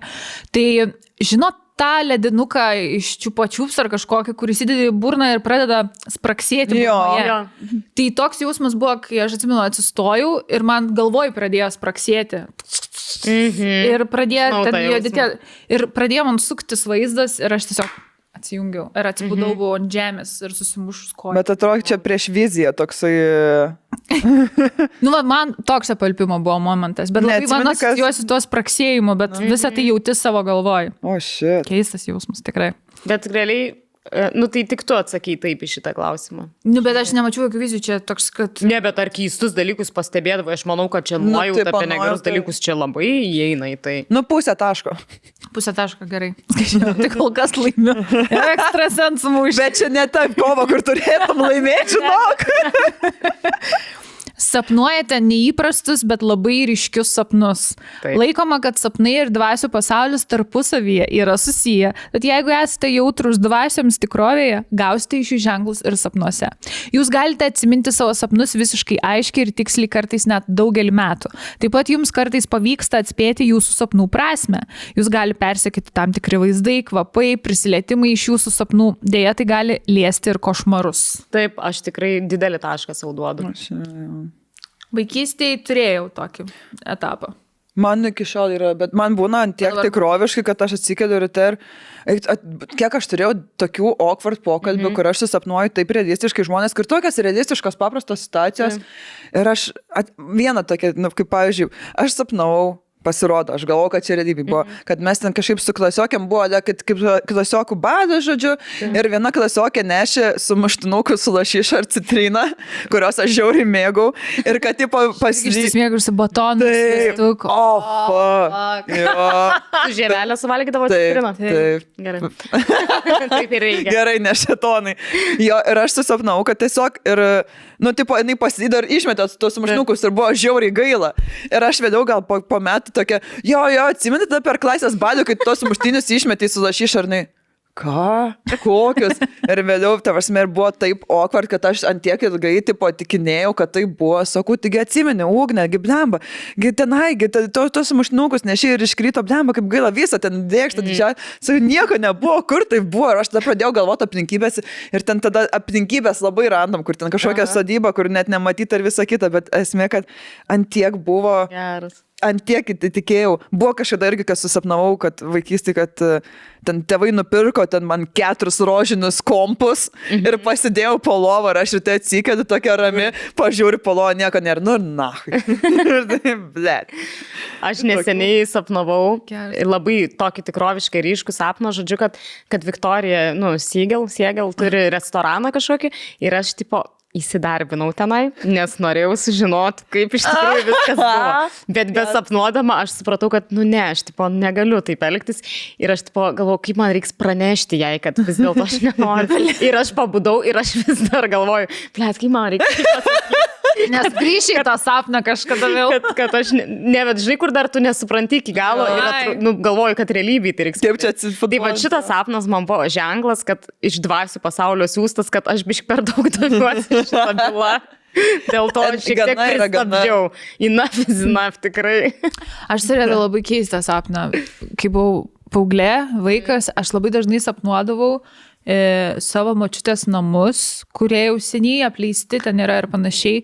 Ir aš visada sapnuodavau apleistą namą, kad aš ateinu tenai ir viskas yra apleista ir tamsu ir, ir juoda. Ir... būtent tas namas. tai Tas namas ir aš visada ten grįždavau ir aš kartais net bijodavau eiti mėgoti, nes aš žinau, kad aš vėl sapnuosiu tą vietą. Tai man buvo toks laikotarpis keli metai beveik, kad aš vos ne kiekvieną naktį sapnuodavau tą namą. Bet tenai viena būdavai? Jo, viena visada Viena tam name. Ir, Geras. ir, ne, ir kartais ieškodavau išeimo iš to namo ir neišeidavau ir atsibūsdavau, toks kaip košmaras gaudavosi. Nu, toks labai kažkoks Nes dar. šiaip tenai, nu bent jau kai eidavau terapiją, uh, pradžioj paskito tenai, tai man analizavo, tipo, tai kad, nu, ką tu sapnuoji ten vaikystė iki 12 metų ir jeigu kažkokie yra sapnai pasikartojantis, tai būna, kad atspindi, kaip tu tuo met, metu jautėsi, žinai, ir ten, nu, kas yeah. viskas vyksta. Tai čia, taip pat, tokie jau dalykai, kurie kartojas pastoji, tai turi reikšmę, žinai. Bet Ypač man- vaikystė iki ten. Manau, net ir kai suaugęs esi, jeigu nuolatos kažką sapnuoji, tai labai didžiulę turi reikšmę. Mhm. Tavo pasąmonė tikrai kažką nori tau pasakyti. Jo, jo. Nes man, man būdavo, kad pastovus sapnas būdavo, kad mūsų kažkaip sodyba užpuola gyvatės mhm. ir aš mažytė su kardu kovoju su jom ir bandau apginti savo šeimą ir pastovi tas pats per tą patį. Eik Ir tas, ir tipo, ka- kažkokiu būdu, kad va šeim, bet tipo, nebūdavo, kad aš, kad jos, bet pirmiausia labiau, kad save ir kad puola, puola, visi mhm. puola ir aš tipo su, su kardu masikuoju. Tai va Vienas irgi sakė, kad tai buvo, turbūt, kai uh, rašiau magistrą, tada dar buvo mano egzaminai baigimieji ir aš sapnuodavau, nes mano močiutė neseniai buvo mirusi ir aš sapnuodavau savo močiutę, kad, tipo, jinai man duoda ranką ir, tipo, mane vedasi. Ir aš visada tą ranką taip ištraukdavau, nes žinodavau, kad negalima duoti rankos. tai man aš tokius dalykus irgi Ar sapnuodavau. tu vesdavosi ant anapilin? Tai žmonės pasakytų, Tada nuo magistrinio bandydavo išgelbėti. Pasąmoningai. Tau siūlydavo, kaip galėtų nebaigti rašyti. Jo, jo. Čia. O nepasiūlė tokia, nebuvo, kad tokia nusileidžia vato magistrinis parašyta, žinai, babti. Ne, bet iš tikrųjų baisu, žinot, kažkaip, kai, Taip. nu, toks labai keistas jausmas yra dalykus sapnuoti, tokius mm. ypatingai mirusius žmonės, man visada mm. toks būna širpas pereina ir, ir nežinau, kad jau tai nėra gerai. Niekada man nebūna tokie labai faini ir šilti sapnai su mirusiais žmonėmis. Aš visada... A, ne? jo, jo, aš tokius vadariu, kur mane vedasi, blėt, kažkur. Aš nenoriu, kad mane vestusi. Tai va tada Ne, ba- buvo, ir davai, aš tada buvau pas psichologę, atsimenu, ir kalbėjome apie šitus sapnus. Tai žodžiu, kad aš turėjau kažkokių labai didžiulių baimių mm. dėl viso to, kai baigsis mano e, magistrai ir visa kita. Mm. Ir dėl to ten mane ten vedėsi, kad mane apsaugot, gal aš nežinau, jau nebepamenu. Bet žodžiu, tas sapnas reiškia tik tai mano irgi tuo metinę būseną, kur aš jau ten irgi prisigalvoju, skaičiau sapnininkę, o blėt, tik aš mirsiu tuo. Ten man tie sapnininkai, tie laimo sapnininkas, kur žinai, kur e, sapnuoti dantis, bus, laim, laiming, bus laimingas, iškritusi dantį mirsi. Tai po ką, blėt? Man tiek radikaliai. Jo, jo, vi, Jo, visi jo. tokie, kur... Bet kodėl, vat, pavyzdžiui, yra daug žmonių, kurie tai sapnuoja? Mano mama, pavyzdžiui, jeigu sapnuoja, kad krenta į dantis, kažkas miršta. Jo, Aš nesuprantu. Tai jei iš čia- tikrųjų kaž- taip yra, kad kažkas miršta. Taip, kad taip, taip. Taip, taip, taip. tai čia yra, kad, tai buvo. kad, tipo, jeigu krenta dantis, man irgi yra, aš sapnavau, kad... visi dantis. Jo. Ir sako, jeigu ten labai baisiai krenta, ten su kraujais ir panašiai, tai čia labai artimas kažkoks žmogus miršta. Aš kartą sapnavau, kad netekau nosis, bet kai Michaelo Jacksono man ištirpo. Manau, kad čia mažėjo, mažėjo. ir su- Tokia atsikėlė Gedmina. Išeinu, Man tas toks žiūri, what the fuck? Skrybelę užsideda, žinai, kiaušis kėpšai. Michaelas Jacksonas tiesiog į tave persikūnijo. Jo. Darytum O pasirodymą. gal čia reiškia, kad labai norėjai plasnės nosies? Ne, šiaip iki šiol nenorėjau, kol taip nepadarė. Man tiesiog labai keista, kad e, yra kažkoks standartas, kur žmonės, nu, vad kodėl yra taip numatyta, kad tipo, kažkas blogo atsitiks, jeigu sapnuoji tos blėt iškrentančius dantis. Aš manau, tai gali būti susiję, nu, čia dažnai sako, tarkim, kaip veikia pasąmonė, kai kažkas ir sako, kad aš turiu ten šeštą jausmą ir panašiai, kad e, tu galbūt užfiksuoji pasąmoningai, tarkim, kad e, turėklas tavo laiptų kažkoks ten yra išsiklibinęs, tipo, bet tu sąmoningai to neužfiksuoji, tiesiog kažkur šešt, šešto, šeštoj smegenų Dimensijoj. šitoj dimensijai. Ir e, susapnuoji, pavyzdžiui, sapną, kad tu nu- nukrenti nuo laipto ar ten žiauriai sus, susižeidi ir vieną dieną iš tikrųjų, pavyzdžiui, nukrenti ir susižeidi. Bet tai tu dėl to sapnuoji tą sapną, kad tavo pasąmonė, nu, užfiksavusi yra tą, kad kažkas ten kliba, Aha. bet tu sąmoningai to Esate nesuvoki. sapnavę, kada, kad jums krenta dantis arba kliba? Jo. Aš Esu. esu irgi. Ir- Bet niekas nemirė. Jo, man buvo Bet tai nusivylimas. gali tipo, būti ne tik mirtis, tipo, kažkokia Šiaip kažkokie nelaimė. blogi dalykai. Jo, gali. Nu, nes man atrodo, gal šiaip tai yra labai tiesiog kažkoks nemalonus, baisus sapnas, tipo. Ką žinau, nežinau. Bet galbūt, žinai, yra tas, kad mes jau žinom iš ten tautosakos ir taip toliau, jeigu sapnuoji, kad kren- krenta dantis, Jo, kad kažkas numirs. O vis tiek gal tavo iš artimūnų, tu, pavyzdžiui, žinai, kad ten kažkas serga, bet kad ir nemirtinai, bet vis tiek jau tau pasąmonį, gal tau baisu, kad jisai numirs, pavyzdžiui, ir tada automatiškai dėl to tu sapnuoji, kad tau Jo. tie dantis krenta. Gali ir tai būti. Logiškai skamba šitie mm. dalykai. Arba pastebi, pavyzdžiui, žinai, nu vad pastebi gal, kad jos sveikata suprastėjus, gal jis pats to nežino, bet nu ant žmogaus matosi, būna kartais, kad nu, va, sergais. Kur nesuprantu, jo, kad, tipo, senti nusto gerti arba, arba pasitikrink kepenis, nes gali būti jau. Nes, va, aš turiu ekstrazensą gali. Jo. Ne, bet tikrai kartais būna, kad, nu, pamatai žmogų ir tu matai, kad jam, blėt, kažkas negerai yra, nors jis tau gali nieko nesakyti ir tu gali to nežinoti. Mm. Bet, Jo, tai gali būti, kad pas mus tiesiog užfiksuota pasąmonė kai kurie dalykai. Dėl to. Tai mes čia, pala, mes čia dėjom, kad... visas taip, po tašką sau davė. Taip. Kaip suprantu. Jo, dabar man tai nebe, nebeveikia, aš kaip sakiau, aš neprisimenu nieko, ką aš Bet čia klausimas apie vaikystę irgi buvo, ar ne? Nu, ir, dabar, ir dabartį. Na, Nu, man Tai- ir dabar ir vaikystė, tai jūs. nu. Gerai. Tai aš duodu savo pusę taško, jūs po vieno. Tai va, susilyginu. Gerai.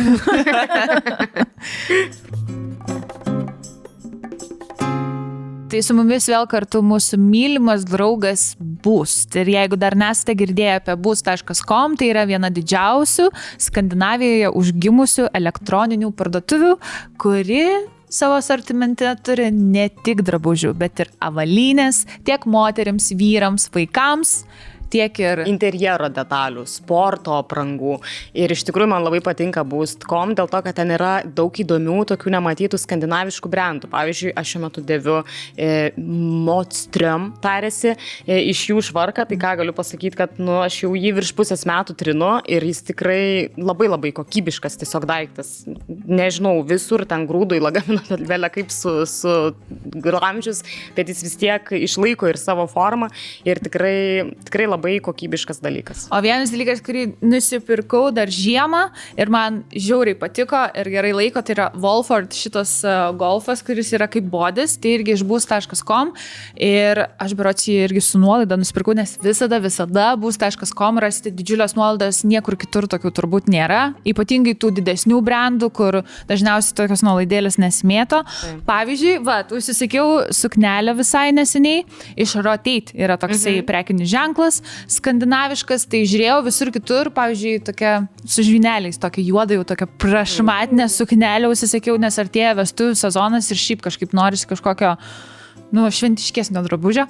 Tai Bus.com dabar ta suknelė tikrai su didelė nuolaida palyginus, e, tarkim, kur žiūrėjau kitose websaituose, mhm. kur pilna kaina pardavinėja. Tai žinokit, visada tokių galite užgaudyti dylų, kad ulele.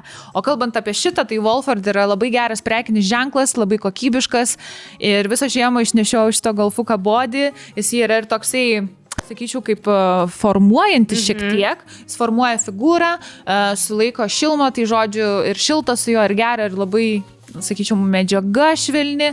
Tai Wolford šiaip, jeigu matysit, ten yra ne tik bodžiukų, bet Bet ir ir... pėtkelniam garsėja. Jo, jie ir pėtkelnes geras daro, bet e, visi šitie apatiniai drabužiai yra labai labai geros kokybės. Tai rekomenduoju pasižvalgyti. Tai žodžiu, užėjkite visada į bus.com, patikrinkit vis, rasite ten naujų nuolaidų ir gerų pasiūlymų. O kad būtų dar paprasčiau tai daryti, galite tiesiog atsisiųsti boost.com appsą, kad visą laiką turėtumėte telefone. Trečias. Vietose turinčiose ilgą istoriją jūs visada kažką jaučiate.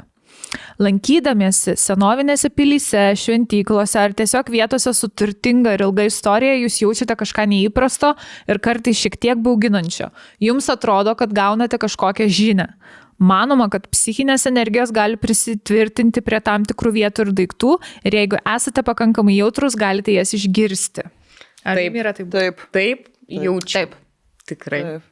Aišku, ties ta vieta, ar jau manote, kad gaunate kažkokią žinią, tai aš kaip ir nemanau, bet tikrai atrodo, kad jaučiu. Bet vėlgi nežinau, ar čia susijęs su tuo, kad, na, nu, žinai, tu tiesiog prisiklausęs daugybę istorijų, kad ten ta energija lieka. Bet man... Įspūdingai skamba, tiesiog taip. atrodo viskas Taip, taip, sukelia. taip. Bet, nu šiaip, kai tu lankais ta- tam pačiam Lukiškių kalėjime, kur raustai vyko, tai ten toj cerkvėje aš, pavyzdžiui, nieko nejaučiu, bet e, aš esu ten e, garsų įrašų studijų buvus, nu pačiam kalėjime, nes jie dabar tiesiog nuomoja tas patalpas.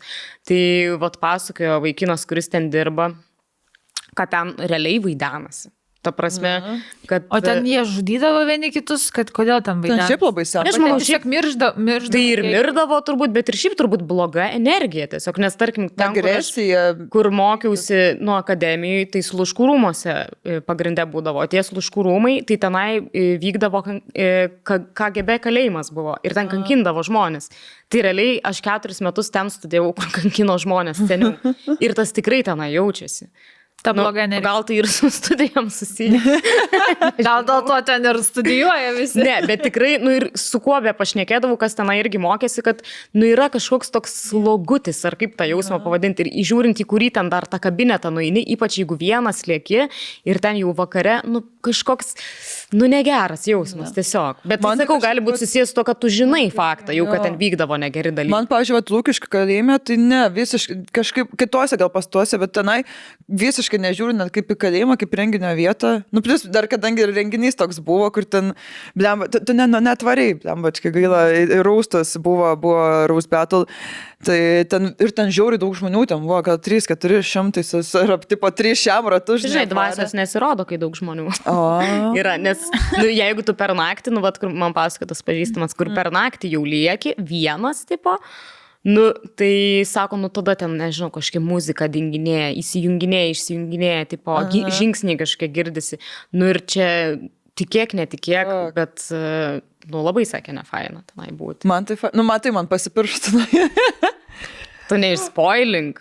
Tai matėm, atrodo, dėjom, e, nu, nu, e, Instagramą dėjom ir man tas dinas ir aš, bet, e, nu, žodžiu, pa, pamatys žmonės, bet Nu, bet jeigu jau dalinas, tai galim. Jo. Jie su Grimaliu turėjo tą. taip, ten e, per, Betlą. per betlą jo. Ir atneša gėlės, tipo kažkoks žmogus nugrimalis pakviečia gėlės, tipo, įsiteikė vitai ir blet, kažką išsitraukė ir klaupėsi. klaupėsi. Prieš tai tam pasakė, mes jau čia tris metus pažįstam.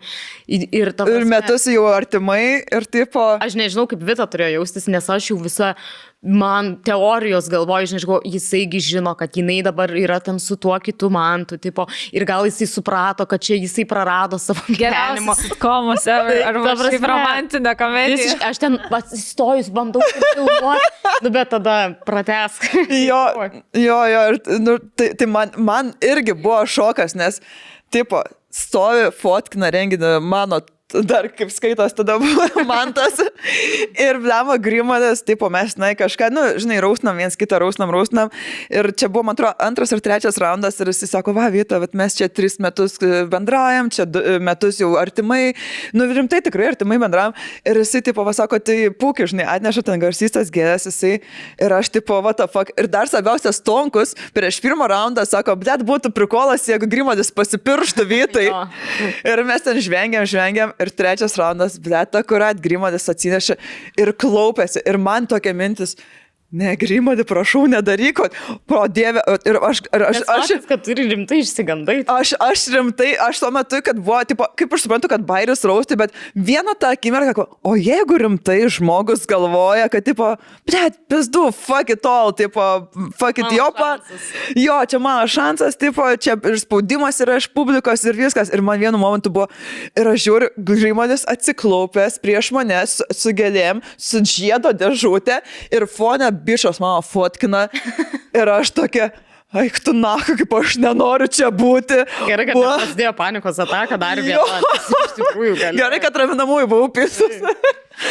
ir, tipo, Bet nepasakyk iki galo. Gerai. Baigėsi, kad, nu, gal. gerai, žiūrėt. gerai. Žiedo nėra, tai kaip suprantu, nesutikai. Gal pakėlė. Tai žodžiu, tai tenai tokia intrigėlė normaliai užsisuko, tai va turės išleisti, sakė, kontributinai, gal už savaitės turėtų išeiti kontribui ir po to, po to kažkada YouTube gal išeis. Nu, žodžiu. Mhm. Tai va ten buvo dedikėdų, kur tikrai, tikrai išmušė iš vėžių, bet Geras. tai man dabar Lukiškio akademija su tuo asocijuojas. Ne, ne. Kaibom, žodžiu. Jo. Čia pasakoju, kad kai buvo Aušvice, kad buvo Pasipiršo kažkas aušice primeti kokią gerą vietą pasipirštų. prieš jį, donka, eik, tu sakai, žiauru. Bet sakė, va ten va buvo viena slogiausių atmosferų, kokia tai gali Na. būti. Tai aš jaučiu, jeigu aš ten varyčiau, tai man šakas būtų. Nu, per tai. daug stipru. Aš gan jautrus žmogus esu, tai jaučiu, pat, pajuščiau ten visą tą. Bet žinai, vat, įdomu, Slogumą. jeigu visiškai nieko nežinotum, kur tu esi. Ar pajustum vis tiek? Vat įdomu, ar čia tiesiog tavo kūnas taip reaguoja, empatija. visą Taip, taip, taip. Mm, Nes ir taip gali būti. Suvokimas, tas realybė tave gražina tą vietą, gal sakyčiau, tipo, kur tu ten savo gyveni ir kai tada jau tu esi girdėjęs, tenai, vat, kaip viskas vyko, auštas, tada kai nueini realiai į tą vietą, ar tau visas tavo gyvenimas dingsta ir tu suvoki tą absurdiškumą gyvenimo, žiaurumą ir tas aplinkui, tas, tie, tas pavardės, visas kokie kiekiai mirė žmonių ir tu, taip. tada va, Taip pat būtų tikras ekstrasensų mūšis, jeigu, žinai, nežinotų tikrai žmonės. Pinigus ir vat nugabentų ir sakytų, kas čia vyko. Gerai, tai dedam po tašką Nu, ar po pusę? Pa, aš pasitę. Nu, mes žinių jokių negaunam. Aš, Nu gerai, mes negaunam žinių. Te, tik Nes vieno dalyko. taip tos skinsi po tašką, tai jau turėsi skelbti seksą. Aš noriu būti aš, aš savo nuodišiu, nu aš nejaučiu, žinokit, man vietose. Aš nu, pusę tipo, duodu kaž-. Nu gerai, aš irgi pusė. Gerai. Gerai. e, akies krašteliu matote įvairias keistenybėms. keistenybės. Jums gana dažnai atrodo, kad akies krašteliu matote kažkokį keistą tamsų siluetą. Ar net žmogaus figūrą. Yra daug teorijų, aiškinančių, kodėl atsiranda tokie regėjimai, bet kai kurie žmonės mano, kad tie šešėliai iš tiesų yra dvasios, ypač jeigu jūs jas matote tose pačiose vietose. Ne. ir džiaugiuosi. Tai Aš irgi nematau, vienintelį kartą, kai tai atrodė, tai man buvo miego paralyžius ir atrodė, kad mane kažkoks juodas šešėlis tempasi mm -hmm. už mano kojų. Bet čia buvo tiesiog šyza galvoj, nes tiesiog taip veikia miego paralyžius. Jo, jo, jo. Tai ne, aš irgi nulį duodu savo. Nu, man yra vieną kartą buvę, bet ten jau tiesiog. Bet čia, čia toks. Dėl, iš Grybai? visai. Grybai? Jau šovėm grybų, žinai. Ir tada jau matės, kaip. Buvo tiesiog, kad buvo draugės tėvo laidotuvės, aš nepasakau šitą. Ne. Buvo draugės tėvo laidotuvės. Čia, plema, nežinau, gal prieš septynis metus, gal daugiau. Ir mes nuvarėm ir tenai, žodžiu, atbuvom visą kitą, mes vėliau visą dieną su manim prabuvo. Ir ten, nu, žodžiu, palaidom ir mes šiaip su ja kartu gyvenom Vilniui, bet tenai kupiškai buvom grįžusios. Ir aš atsimenu, kad aš važiuoju iš tų laidotuvių, mhm. jau, jau labai visą dieną praėjus jau vakaras namo ir man toks šviesos rutulys, ta prasme, praeina gatvė, ta prasme, nu, nėra tai buvę toksai, Gamalinis žaibas. Siela. kaip siela, kažkoks Wow. energija. Ir, ir aš suprantu, kad ne, bus čia negali, bet žinai, tuo metu, ką tik iš laitų važiuoju ir žiauriai išgaisino, nes kažkaip atrodo, kaip, kaip energijos kažkoks rutulys praeina ir galvo, Vyta, tu išpratėjai, tu fucking išpratėjai. Ir tada, blėt, prasidėjo, mes grįžom į Vilnių. Čia dar ne istorijos pabaiga. Ne, o Važiuojam. prasidėjo viskas, mes gyvenam su, su ta draugė ir, blėt, tipo, ir buvo laikrodis pakabintas. Ir eina, eina, eina ir vienu metu pys sustoja. Pys pradėjo eiti atgal, pys sustojo, vėl pradėjo eiti į priekį. Ir aš galvoju, bullshit, bullshit, Mhm. bullshit. Tada buvo veidrodis pagamintas. Jisai pradėjo kryst pastoviai, krenta veidrodis, krenta laikrodis, po to pastoviai kryst, daiktai pradėjo. Tada ten, bet vėliau buvo, kad su daiktais, kad e, te dulkė, žinai, kaip pasisenka, bet, nu, gerai, žinai, kur bandai viską neigti, viską mhm. neigiam, viską neigiam, negali tai būti. Ir tada buvo, kad um, grįžau namo, ten po paskaitų, jinai ten mėgojo atskėm ir mes kalbam. Ir tiesiog vidury mūsų pokalbio iš mano išjungto uždaryto kompo pradėjo grot muziką. Ko- Kokia daina? Ne- Neatsimenu, tiesiog. Goodbye. ir, ir tiesiog pagrojo, mes tokią žiūrim ir nustojo. Ir tokios, what the fuck? Ir, ir, tas visas va, truko gal kokias dvi savaitės. Va taip vis kažkas, vis atsitikdavo. Tada dar buvo, kad draugė pasako, kad jinai nuvarė pas kitą draugę ir kad e, irgi nakvodė ir pasė, ir kad ryte atsikėlė ir iš lauko pusės, kaip rankom būtų braukta, nors penktas aukštas ir tipo, nu, grinai atrodo, va taip, prabraukimai tokie rankų. Ir čia toks fakta, atrodo, nu, čia negali tai būti, bet vis, vis pastovi daiktai krenta, ten eina, va, sakau, su to laikrodžio įmat gal irgi buvo fakta. Ir, ir mes taip. Tu neišprotėjai tiesiog pamačius to, nes jeigu aš tai pamatyčiau realybėje, mane jau viso gero. matytų. Nu, tai taip, bet žinai, tuo metu atrodo, nu, čia, nu, bandai paaiškinti kažko, nu, va, čia tiesiog sugedo, nu, čia taip Taip. sugedo. Ir, ir aš atsimenu, kad mes jau tiek išsigandom ir, tipo, aistė, mano draugė tada paskambino savo mamai, tai sakė, jinai nuėjo ant kapur, pradėjo pisprotą, tėvai nebegąstik vaikų, blėt, leis gyventi. Aš žvakutę uždegė, sako, blėt, mirė po mirties dar pisa protą žmogui. Bet taip reikia Ir vilnių. veikia. Jo, ir viskas apsi. Atėjo motina, išpiso protą, uždegė žvakutę, viskas ramu buvo. Iš jų nereikėjo sakyti. Reikėjo ne egzorcisto kviesti. Ne, nereik paimti motiną.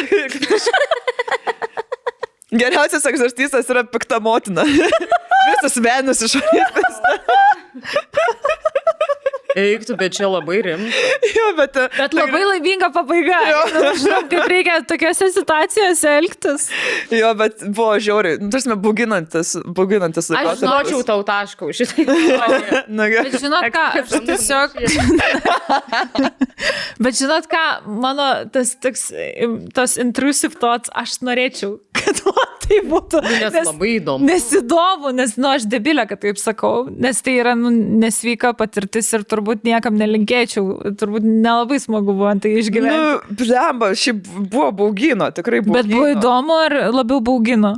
Ir įdomu, pen man pen, buvo įdomu, tipo, kas, buvo tiesiog įdomu, kas toliau bus, žinai, ir tu stebi vis, vis. Bet tu ką nebandai, nepradėjai kažkaip ten, žinai, ar melstis, ar kažką. Ar šnekėti? Ne, kažkaip, man atrodo, aš tada gal bakalaurinį rašiau, tai, žinai, buvo kitur mintis, bet būna, kad grįžti po paskaitų ir, ble, tipo, krenta veidą. Primes, nespėjai bakalaurinį parašyti, kaip pas mane, ble, namuose vaidenas kelias savaitės, negaliu ramiai bakalauro rašyti. Jo. Tai reidavau, nu, būdavo, kad, pažiūrėjau, vienai eiti vakarė būdavo jau baisu, bet sakau, net nebe dėl vyrų naktį, bet dėl to, kad draugės tėvas kažkaip.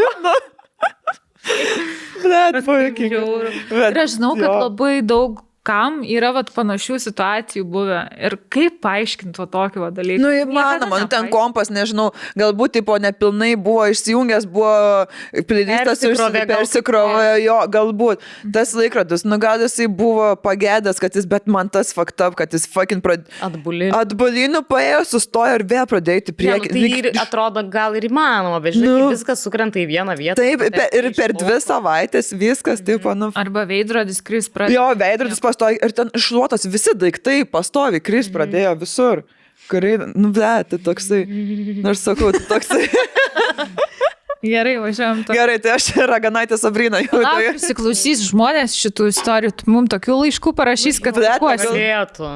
Man labai. Bet atsimenu, jau bernai darė ten tą Halloween ai, paranormaliais. special. Tai ten tokių laiškų buvo, kad wow, žmonės labai baisių dalykų mm. prisižiūrėję. Arba prikūrė, bei. Arba prikuria.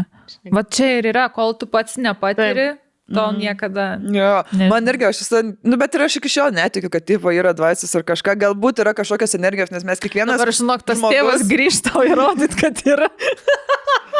Jo, tai- Ne, nelinkėčiau. Ne, ne, ne, reikia. bet... uh, Jo, va šitas tikrai padės. Va, va dabar va nusispjauk, pipipur. Aš žinokit, ir, ir tas vaiduoklis toks, ai, tu spjaudai gerai, sorry, tikrai išeina. Žinot ką, aš nežinau, aš žinau, čia yra kvailas labai dalykas, bet aš visą tai darau. nu taip. Man ment, mentaliai padeda. Jo, tai aš, man, Aš, pavyzdžiui, šito tiesiog bijau dalyko, kad man pasąmoniai užsifiksuos, tarkim, kai juoda katė perbėga, kad nutiks kažkas blogo ir iš tikrųjų dėl to nutiks, kad aš taip nusprendžiau, kad nutiks. Dėl to aš laikausi už savo. O žinot, kaip darau? Jeigu man užeina kažkokios mintis, kad kažkas blogo atsitiks, aš tiesiog jas blokuoju. Sakau, ne šiandien, man taip nebus. Negalvo, ką jis tai šitų nesąmonių. Ir užspausk, užspausk. Ne, nu būna jums, pavyzdžiui, pagalvojat kažkokią Man, nesąmonę. žinot, labai dažnai būna, kad Man su automobiliu dabar kai būna. mes važiuojame į spektaklį, pavyzdžiui, su autobusiuku, man dažnai būna mintis, kad bus avarija. Bet nebūna. Ekstrasensai, ble. Bet supranti, Bet čia yra iš tikrųjų baisu, nes aš tiesiog tada nusprendžiau, ai, negalvosiu. Bet man kartais kyla toks noras žiūrėti, kad čia gal dėl to, kad pati vairuoju ir nepasitikiu, kaip kiti vairuoja. Nors Andrius mus vežioja, jis tikrai labai gerai vairuoja, per tiek laiko nieko nebuvo, Mhm. jokių įvykių. Bet, pavyzdžiui, prasideda koks nors lietus ten labai Taip. stiprus, ar ten puga kažkokia. Tai ir man tokios mintis, nu pizda, matau, kaip verčiamės, viską matau. Tai aš tada tiesiog pasitaisau diržą, atsisėdu taip, nu taip, kad jeigu būtų, kad patogiai, taip. Išlėktum pro langą patogiai. Ir tada, nu, tiesiog, kol manęs kažkas neprablaško, taip sėdžiu. kol milda kokią rilsą neparodo jo. Tu pabandyk mano taktiką, blokuok tą mintį, kur tau ateina va tos, nes jos kartais ateina, tu negali sustabdyti. Tiesiog Jo. ateina kažkokia labai iškujova mintis, kad man kažkas atsitiks dabar blogo. Ne. Ne? Fu, ne, nusikratai ir važiuojam toliau. Jo, ign ignoruok bet kokias mintis. Bet kartais nuspausk atrodo, ir kad tada ne- nori ir apsaugoti mūsų ten, žinai, smegenis ar pasąmonė, kad, tipo, iš tikrųjų primeta plėt, nu, nesaugus yra kelias, slidus, ar ten taip. blogas matomumas, rūkas ir tu automatiškai tiesiog, nu, būk pasiruošęs, Mhm. tokia adrenalino biškiai atsiunčia. Man kiekvieną kartą būna, kai aš važiuoju savo mašina, nes jo, tipo, baisu, nes, tipo, nu, jei šiaip vis. Tai aš tai darau, tai čia vito šaipės. Jo, katilas juodas. Ne, katilas juodas. Juodi katilai, juodi Jo, jo, katinai. Nu, nu, katinai. ką atsakai? Nu, tiesiog aš visą laiką važiuoju savo mašiną, visą laiką baisu, bet dėl to, kad jai pizdatai mašinai. Čia dėl kitų man, priežasčių. jo, jo, man tipo, kad, kad žinai, kažkas čia atsiverš kažkur, kažkas. Bet vat, kažkokie labai garsai. gerai, kad išėjo šitą temą, žodžiu, pagalvojat kartais, net ateina minčių. Oi, labai dažnai, oi, pastovi. pastovi. Čia, šiaip tai visokių, man pastovi atrodo, kai pradeda, ir, ir aš bijau, kad kartais paleidžiu tas mintis eina ir tada atrodo, bet aš išprotėsiu, aš to išprotėsiu, nu, to, to, tą baimę išprotėsiu, nes tų minčių tokių apeina, žinai. Mm. Nes aš noris labai nusivalai, nusistumdai. Kai pagalvoju kažkokį dalyką vat, apie save, kad... Nu, va, tokių, Man dažnai prieš skrydžius būna. Ypač, Jo. ypač jeigu vėluoju, plečia ženklas. tipo, nereikia, nereikia skristi, tipo, bet vis, dar nesu nei vieną skrydį pavėlavus. Tai. Bet man ir buvo, man prieš, bet šiaip man prieš skrydžius. Bet čia nes tu taip dažnai ar automatiškai, tu bijai gyvensi ir arba mirsi. Tu, tipo, tu žinai, kad jeigu kažkas, tu mirsi. Jo. Viskas. Tiesiog įdomiai veikia mūsų smegenys. Kad kartais tai mums atneša, tipo, primena. Ei, Čia tiesiog įkliai, man atrodo. Jo, jo, gali Žinai, būt. Būk atsargus, tipo, jeigu ką. Man dar kai dviračių važiuoju, va dabar buvom išvažiavę ir gal šešis kartus atrodė, kad aš mirsiu.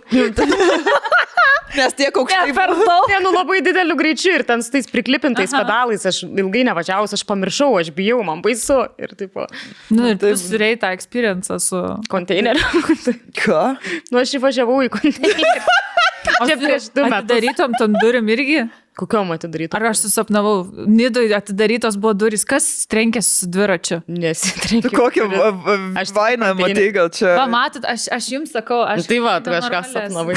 O ne, haifa. Ne, aš, tre, aš esu trenkusis į duris nidoj, bet tiesiog su kojom ėjau, ne su dviračiu. Ne, tiesiog atsitrenkiau į stiklinės duris, nepamačiau. Kas blemba taip pat? Matot, Kažkas, mikas Ne. gal koks. Na, gal čia buvo alternatyvi visata, susisiekė su manim. Galim. Toj visatai tu trenkėsi. man. Gerai. Turite ypatingą ryšį su gyvūnais.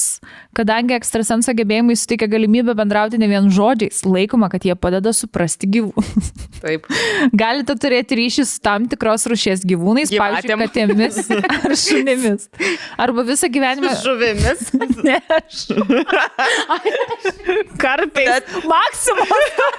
Na, eini karvę. Ir jisai žiūri, tu brauki pirštą, ir jisai žiūri ir plaukia pagal tai. Ir pasišnekė, kaip Haris Poteris. Arba visą gyvenimą galite turėti ryšį su kažkokiu konkrečiu vienu gyvūnu. Su savo šunim, žinai. Nu, čia tas konkretus. Aš, pavyzdžiui, labai gerai jaučiu, kada jam reikia lauką. Tai visi žino. Iš kvapo. Kaip vėsdien. pradeda. Jo, jo, kai jau jisai daug. prieš- Jaučiu, to apsišyks gerai. Aš verbūdės ištraukiu, jos skaičias, na, na, nenorim šito uostyti. Uh, aš neturiu šitą. Ne, aš ne, ne, ne, ne. Kažkokį, kad ten, žinai, prieini prie žirgo ir ten atrodo, žiūri akis ir... Ir tu, blėt, vieną arklio gali. Nu, man gal būna su gyvūnais, kur... Yra kažkoks, aš tik kažkokį ryšį. Aš atrodo, kad aš tiesiog gal turiu norą patikti gyvūnams. Taip, man labai daug reiškia, jeigu prieina prie manęs gyvūnas. Ir man atrodo, kad jie visai prieina, nu ir sako, būna kiti šeimininkai, šunų, kad, tipo, nu, jis šiaip neprisileidžia, bet čia tave prisileidžia. Aha. Man tai taip, kai vaikai ateina. Bet mažai Mhm. vaikai. Man tai kaip vyrai prieina. Šiaip tas vyras nieko neprisileidžia, bet... Jo, prisileidžia. bet jau tave kaip prisileido. Bet ne, šiaip sakyčiau, kad specialių kažkokių galių neturiu. Nu, mm -mm. Tiesiog šiaip, man, pavyzdžiui, patinka būti tarp gyvūnų, turbūt Nu. ateityje norėčiau daug daugiau laiko leisti. Su zoologijos. Žmonėm. Būt cat lady, žinai, tai savo rūmose auginti. Be žuvytės.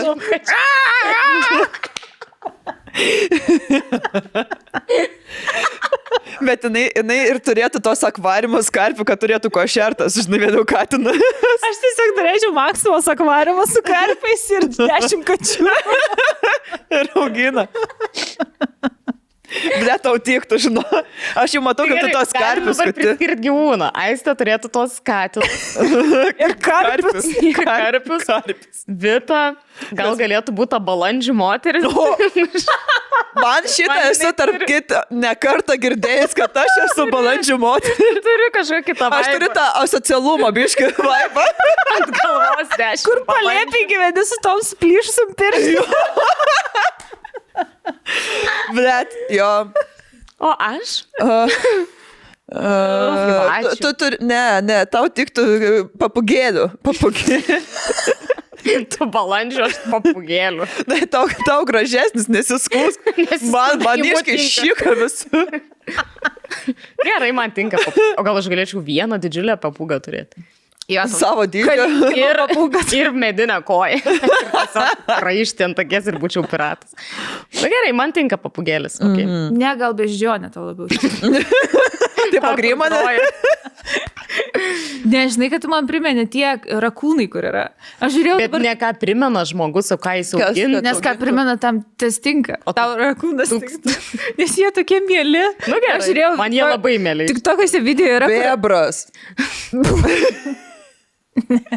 Su ta uodega, kur. Tik tokia, žodžiu, yra vienas e, akauntas, kur moteris e, turi namą nuosavą ir jos kažkaip langas įdomiai atsidaro, kaip drive-thru, nu, kur tipo McDonald's kažkur būtų. Palieka skirtingus patiekalus. Ir žodžiu, jo rakūnai ateina pas ją ir jie ateina ir jinai atidaro tą langą ir jie laukia, kol jinai paduos kažkokią maistą ir jie tom rankytėm. Rimtai. Taip, ir Tos valgo.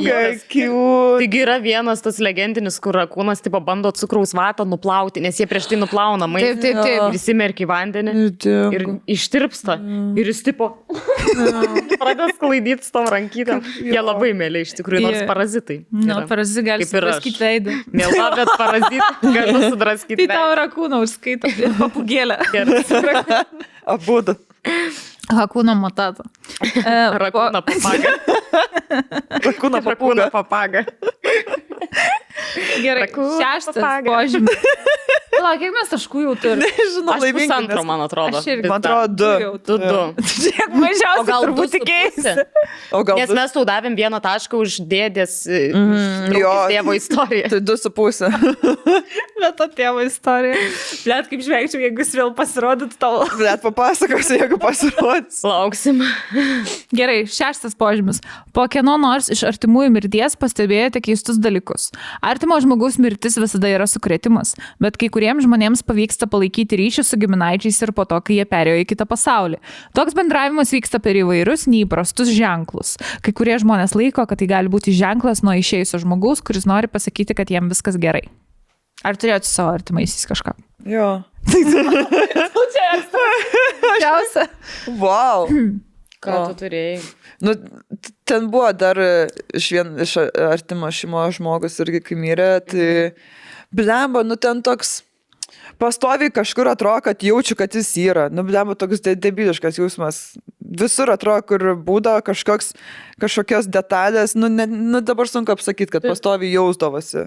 Mhm. Ta- ir, nu, man ilgai gal kelis metus taip jausdavosi. Bet čia toks, žinai. Jo, tas jausmas yra. Solidus vienas taškas, sakyčiau. Man tik tai, aš nežinau, aš gal pasakojau podcast'e kažkada, kai mano teta mirė. Ir, ir aš net... e, e, nu, ten buvo žiaurus man, žiaurios kelios dienos ir, ir aš atsimenu, grįžau namo ir buvo atvirukai kažkur padėti ten ant šaldytuvo ar ant spintelės ar ant spintos, aš nebepamenu. Ir kažkaip e, nieko, nieks nieko nedarė šalies ir nukrito atvirukas. Ir atvirukas buvo mano tetos parašytas man būtent atverstas nukrito ir tam buvo labai gražų žodžiai, toks senas. Tai va tokį tik turėjau atvejį, bet daugiau nieko kažkaip e, kito neturėjau. Tai va, tai nežinau, ar čia taško dar. Nu, aš nu, pusė. Pusė, aš po pusę rankų. Ja. Man buvo tik tai irgi, man atrodo, esu pasakojus, kur se, prieš senelių žu- žūvant.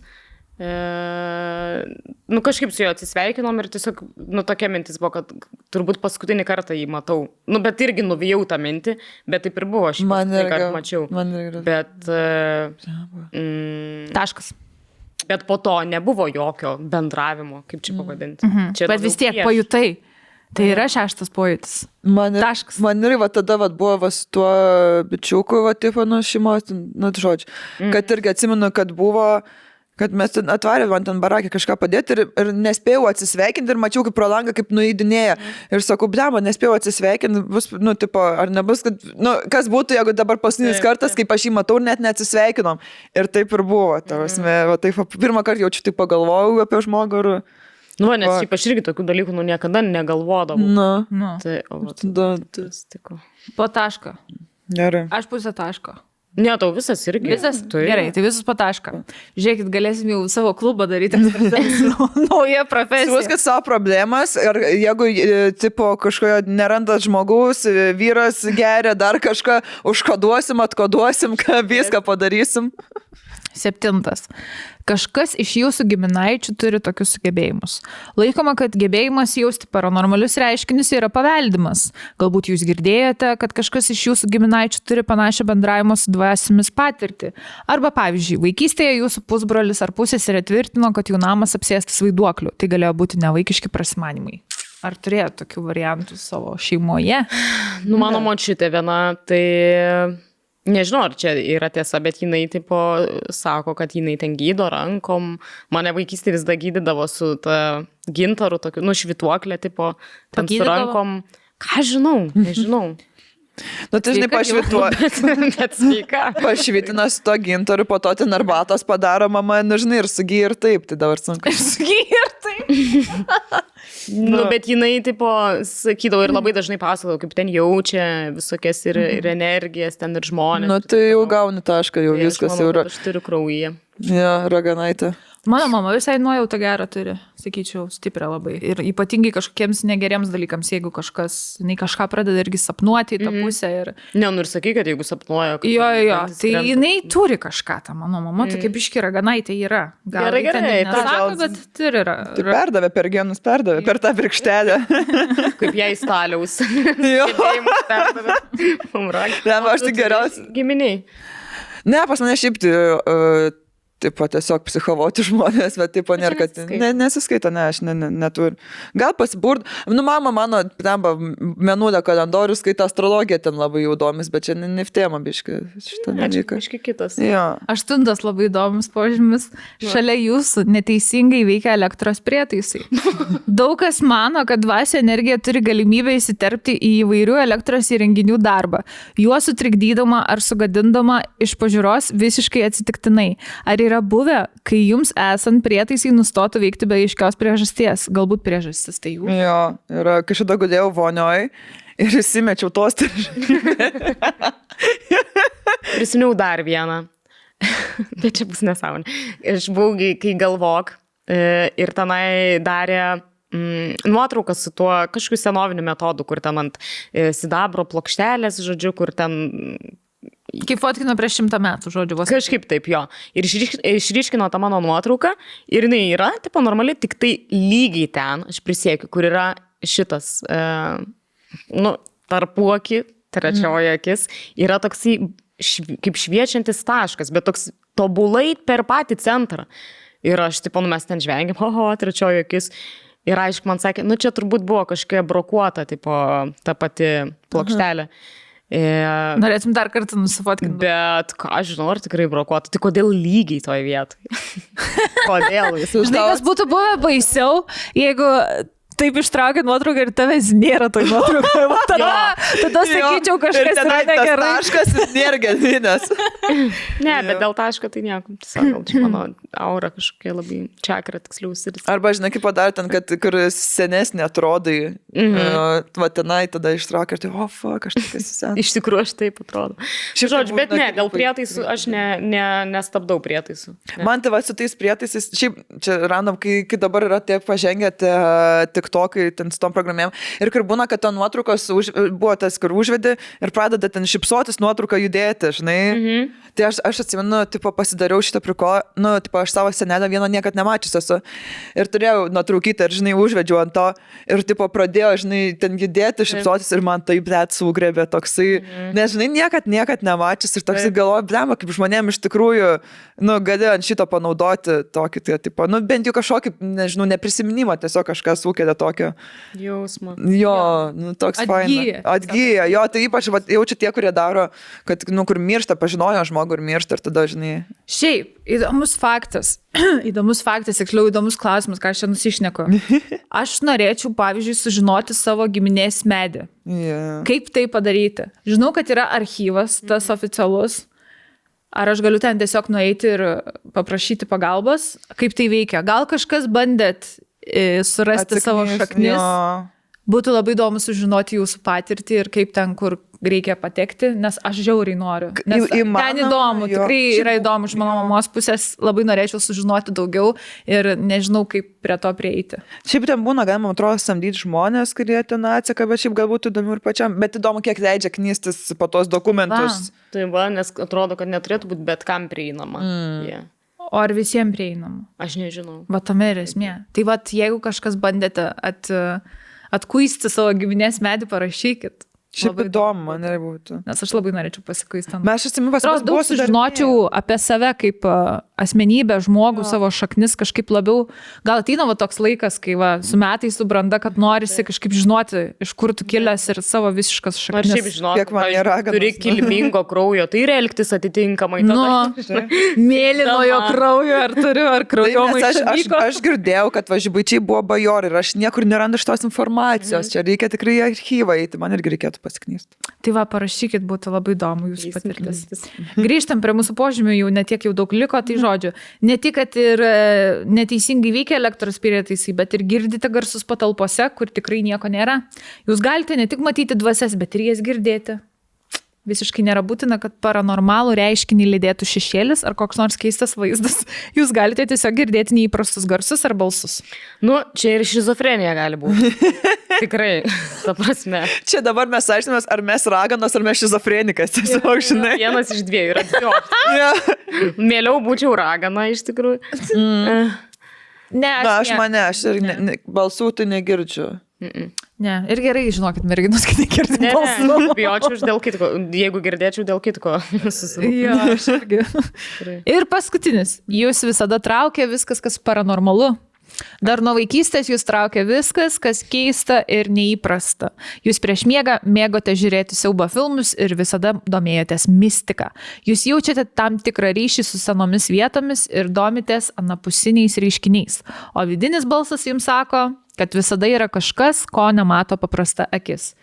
Tai kiek punktų iš sąrašo skamba pažįstamai, galbūt jūs iš tiesų turite šiokių tokių antgamtinių sugebėjimų.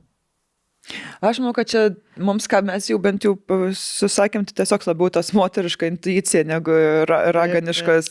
Jo, arba šiaip sutapimai gyvenime. Šiaip Na. šitą darėm, jeigu ką, tai Pa prikolų. for fun, nerašykit, kad mes čia durnės, kad vėl raganystėm ir Nes astrologija. prakeiksim. Taip, prakeiksim. prakeiksim jūs visus. A, aš turiu su pusę taško raganą, esu, tai žinokit. Karpama pauksit. Jo. Aš pasiūsiu draugės tėvą pasiūsti. Dabar jį visur galėsiu siųsti savo priešam. Jo. Aš tik tai zvanoką mentą jam padarysiu, žinai, susijungsim čia. Batmaną iškviesti. Ta raidė tėvui. Tėvai. Tai Va. atsiprašau, tai mes nesužinosim rezultatą. Aš manau, kad mes panašiai. Jo, man, jo. esame. Trys, keturi Bet o taškai. į ką ten išsiskirsto? Tiesiog, nu ten. Čia tiesiog, tavyje. Nes aš galvau, bus, jeigu nuo 3 iki 5 taškų, tai tu biški ragana. Aš Man taip kad įdomu, kaip jie tai aprašė. tai Jo, čia to. tiesiog buvo požymiai, jeigu, tai, sakyčiau, jeigu visus atitinki, kodėl aš pradėjau švepluoti? Tai manau, tėvas. jeigu visus atitinki, žodžiu, jeigu visus atitinki, tai tada jau gali skaitytis, kad gali varyti ekstrasensum. Kad jau pilnai išprotėjęs. Jo, jo, šizofrenija. Labai smagu buvo. Jo. Man patiko. Jo, žinau, dėl ko patiko. Darėm šitą nesąmonę, bet išgirdom labai įdomių istorijų. Taip. Nu ir šiaip čia labai kažkaip man artimos šitos temos. Taip, taip. Visada man jos patiko, visada aš jam prijaučiu. Nes Visokie ir smagu, ir įdomu, ir juokinga. taip. Taip. Jo. Tai ačiū, kad žiūrėt. Aš manau, žinot, kaip pavadinom šitą podcastą? Paranormalus podcastas. O, labai geras. Pa- Para podcastą. Paranormalus podcast, jo. Par podcast, žinai, paralimpinis. Juokauju.